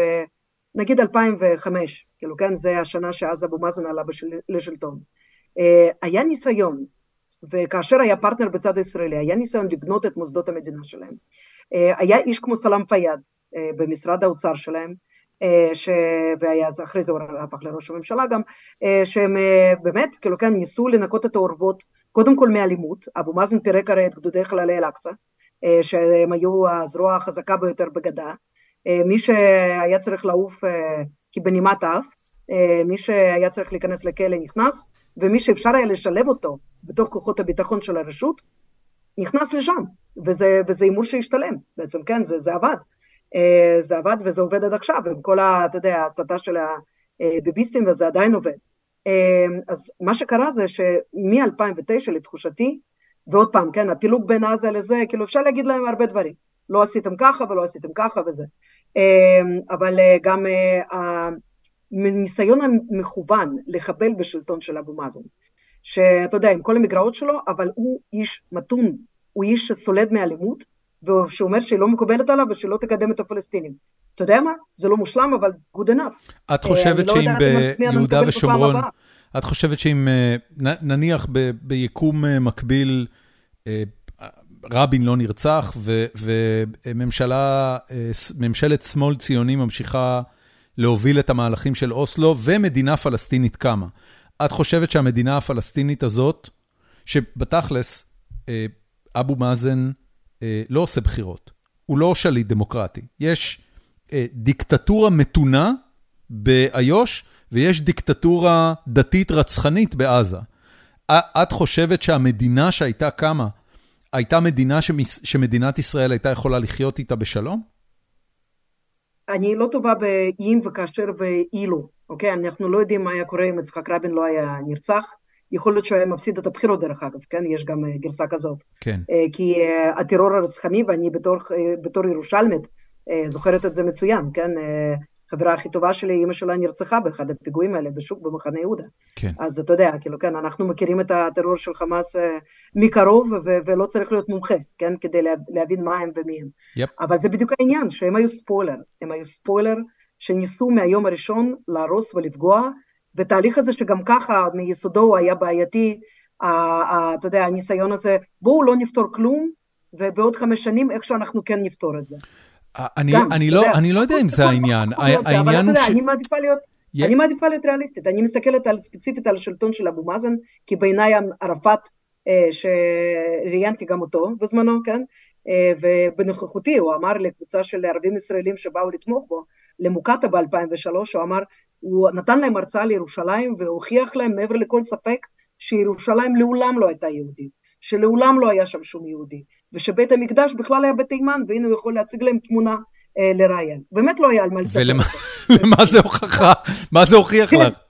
כן, כן, כאילו, כן, זו תמונה שאתה יודע, אם היו אומרים לי שזה סבתא שלי, אז גם, יכול להיות, כאילו, אני לא יודע, לא רואים שם כלום. לא, קסניה, רגע, אבל, אבל מה, מה שאת אומרת לי בעצם אומר, אין פרטנר באמת לעשות איתו שלום, עם כל הכבוד לאבו מאזן, לא, אבו אני מאזן, לא- אבו מאזן כמה שנות חיים עוד יש לו? אני- לא- לא- לא בטוחה שגם אם יצחק רבין לא היה נרצח, אה, והיה מסיים את אה, חייו אה, בעוד הרבה שנים באופן טבעי, אה, אם הוא היה מצליח להגיע עם ערפאת לכדי איזשהו סיכום על מדינה פלסטינית. אולי יש, סיכום כזה, אני לא יודעת, אני גם פחות מכירה את התקופה הזאת, כי עוד פעם, כאילו הייתי נורא צעירה, אז עוד לא, אה, לא סיקרתי, לא הייתי, אני לא יודעת, אני לא יכולה להגיד את זה. אני הבנתי. כן מרגישה שעם אבו מאזן, אתה יודע, היה סיכוי, אם לא לנגיד פריצת דרך מוחלטת, כן, ולהסכם שהוא באמת כולל הכל, הכולל הכל, אבל uh, לפעמים החוכמה היא במשא ומתן. אם הוא קורס, אז לא להביא אותו לכדי קריסה מוחלטת.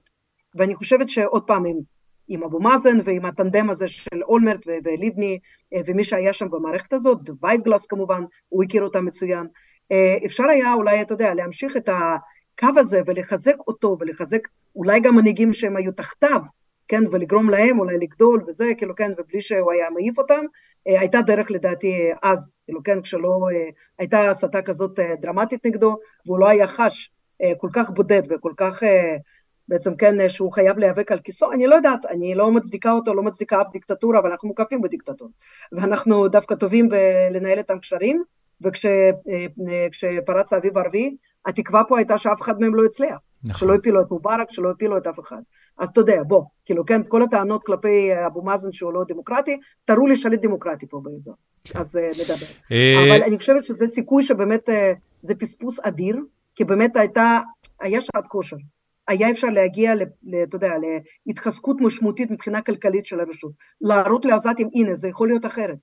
מעבירים פה שטחים מנגיד אה, C ל-B, משנים את הסכמי פריז, מאפשרים לפלסטינים באמת לנשום, להתפתח, לבנות תעשייה, לבנות משהו. יש אנשים יצרנים שם, אני מכירה אותם, יש אנשים מדהימים, עם יוזמה מאוד גדולה, וכמובן שהם עוזבים, גם בגלל אבו מאזן, והגרונטולוגיה שהוא אה, אה, כן, אה, פיתח שם, וגם בגלל ישראל, בגלל מגוון סיבות. כן. שאלה אחרונה, דווקא ממקום אחר בעולם, רות בן שלום קולס שואלת, מה יקרה אחרי עידן פוטין? כן, בואו נדבר על משהו קל, כן? כן. כן. אה, זה שאלת השאלות, כי כידוע אה, אין לו יורש, ויש מסביבו מחנות יריבים, שהם, אה, אני חושבת שתהיה שם אה, מלחמת, ה, כן, איך שזה, ורד לבן וורד אה, ורד אדום, בין האליטות, בין קליקות, כן, בין אבירויות כאלה שנוצרו שם על ירושה שלו. השאלה הגדולה היא באמת מתי הוא ילך, ובאיזה מצב רוסיה תהיה עד אז. כי אם הוא הולך עכשיו, כן, ורוסיה עדיין היא מקשה אחת, ואני לא רואה, אני לא רואה שם שום, שום סיכוי לזה שנגיד רפובליקה כזאת או אחרת תחתוך משם, או תתפצל משם וכולי. אבל אם זה יקרה בעוד נגיד עשור, כאשר הם יהיו במצב כל, כלכלי מאוד uh, גרוע, uh, אני חושבת שיש uh, סיכוי מאוד גדול שרוסיה בכלל תתפצל. לרפובליקות, לכל מיני מחוזות שיש להם נפט ויש להם גם נשק גרעיני, עוד משהו לחשוב עליו, זה לא ממוקם רק ברוסיה עצמה, ואתה יודע, כאילו, כן, אני יודעת שהאוקראינים מייחלים לזה שהם יתפצלו והם כבר לא יאיימו על השכנים שלהם כמו עכשיו, אבל זו סכנה גדולה גם כמובן לשלום העולם כולו, כי, כי יהיו לנו כל מיני תנועות בדלניות וכל מיני מחוזות כאלה שהשד יודע בעצם כן מי ינהל אותם ומה יהיה שם, בינתיים לא רואה שם איזו התפתחות דמוקרטית. אם זאת השאלה, כן? זה משהו שמכירה הרבה מאוד אנשים שרוצים דמוקרטיה, ומאמינים עדיין בדמוקרטיה, דרך אגב בעולם הערבי. כל ה... ממש, כאילו, כן, כל הסקרים של דעת הקהל מראים שבעולם הערבי הם עדיין מאמינים שזאת השיטה הטובה ביותר. הם רק לא יודעים איך ליישם אותה, ואיך להביא אותה אליהם הביתה.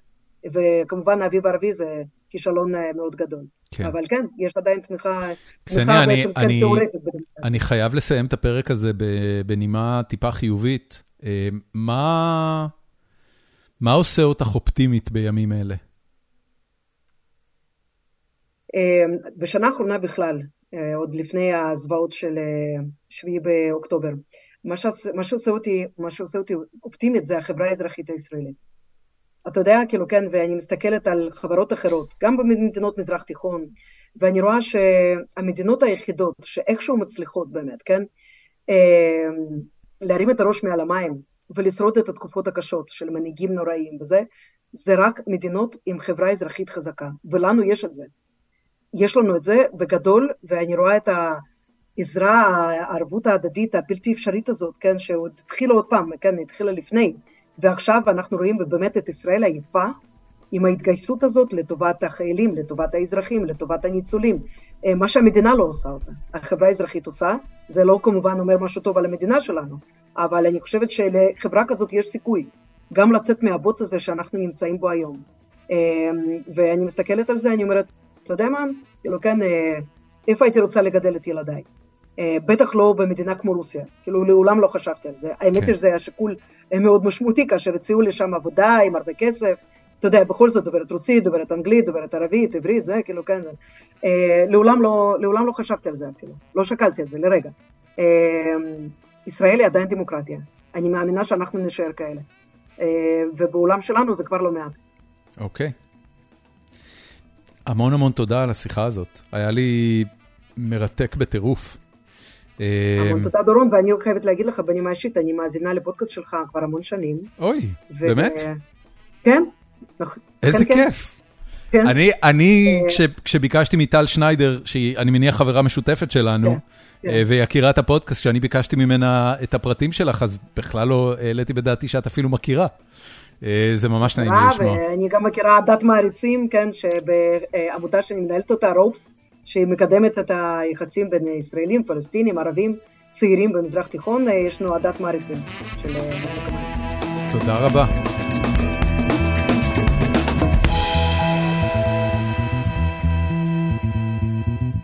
ועד כאן הפרק, אה, ותודה גדולה לקסניה על השיחה המעולה הזאת. איזו אישה מעולה, באופן כללי.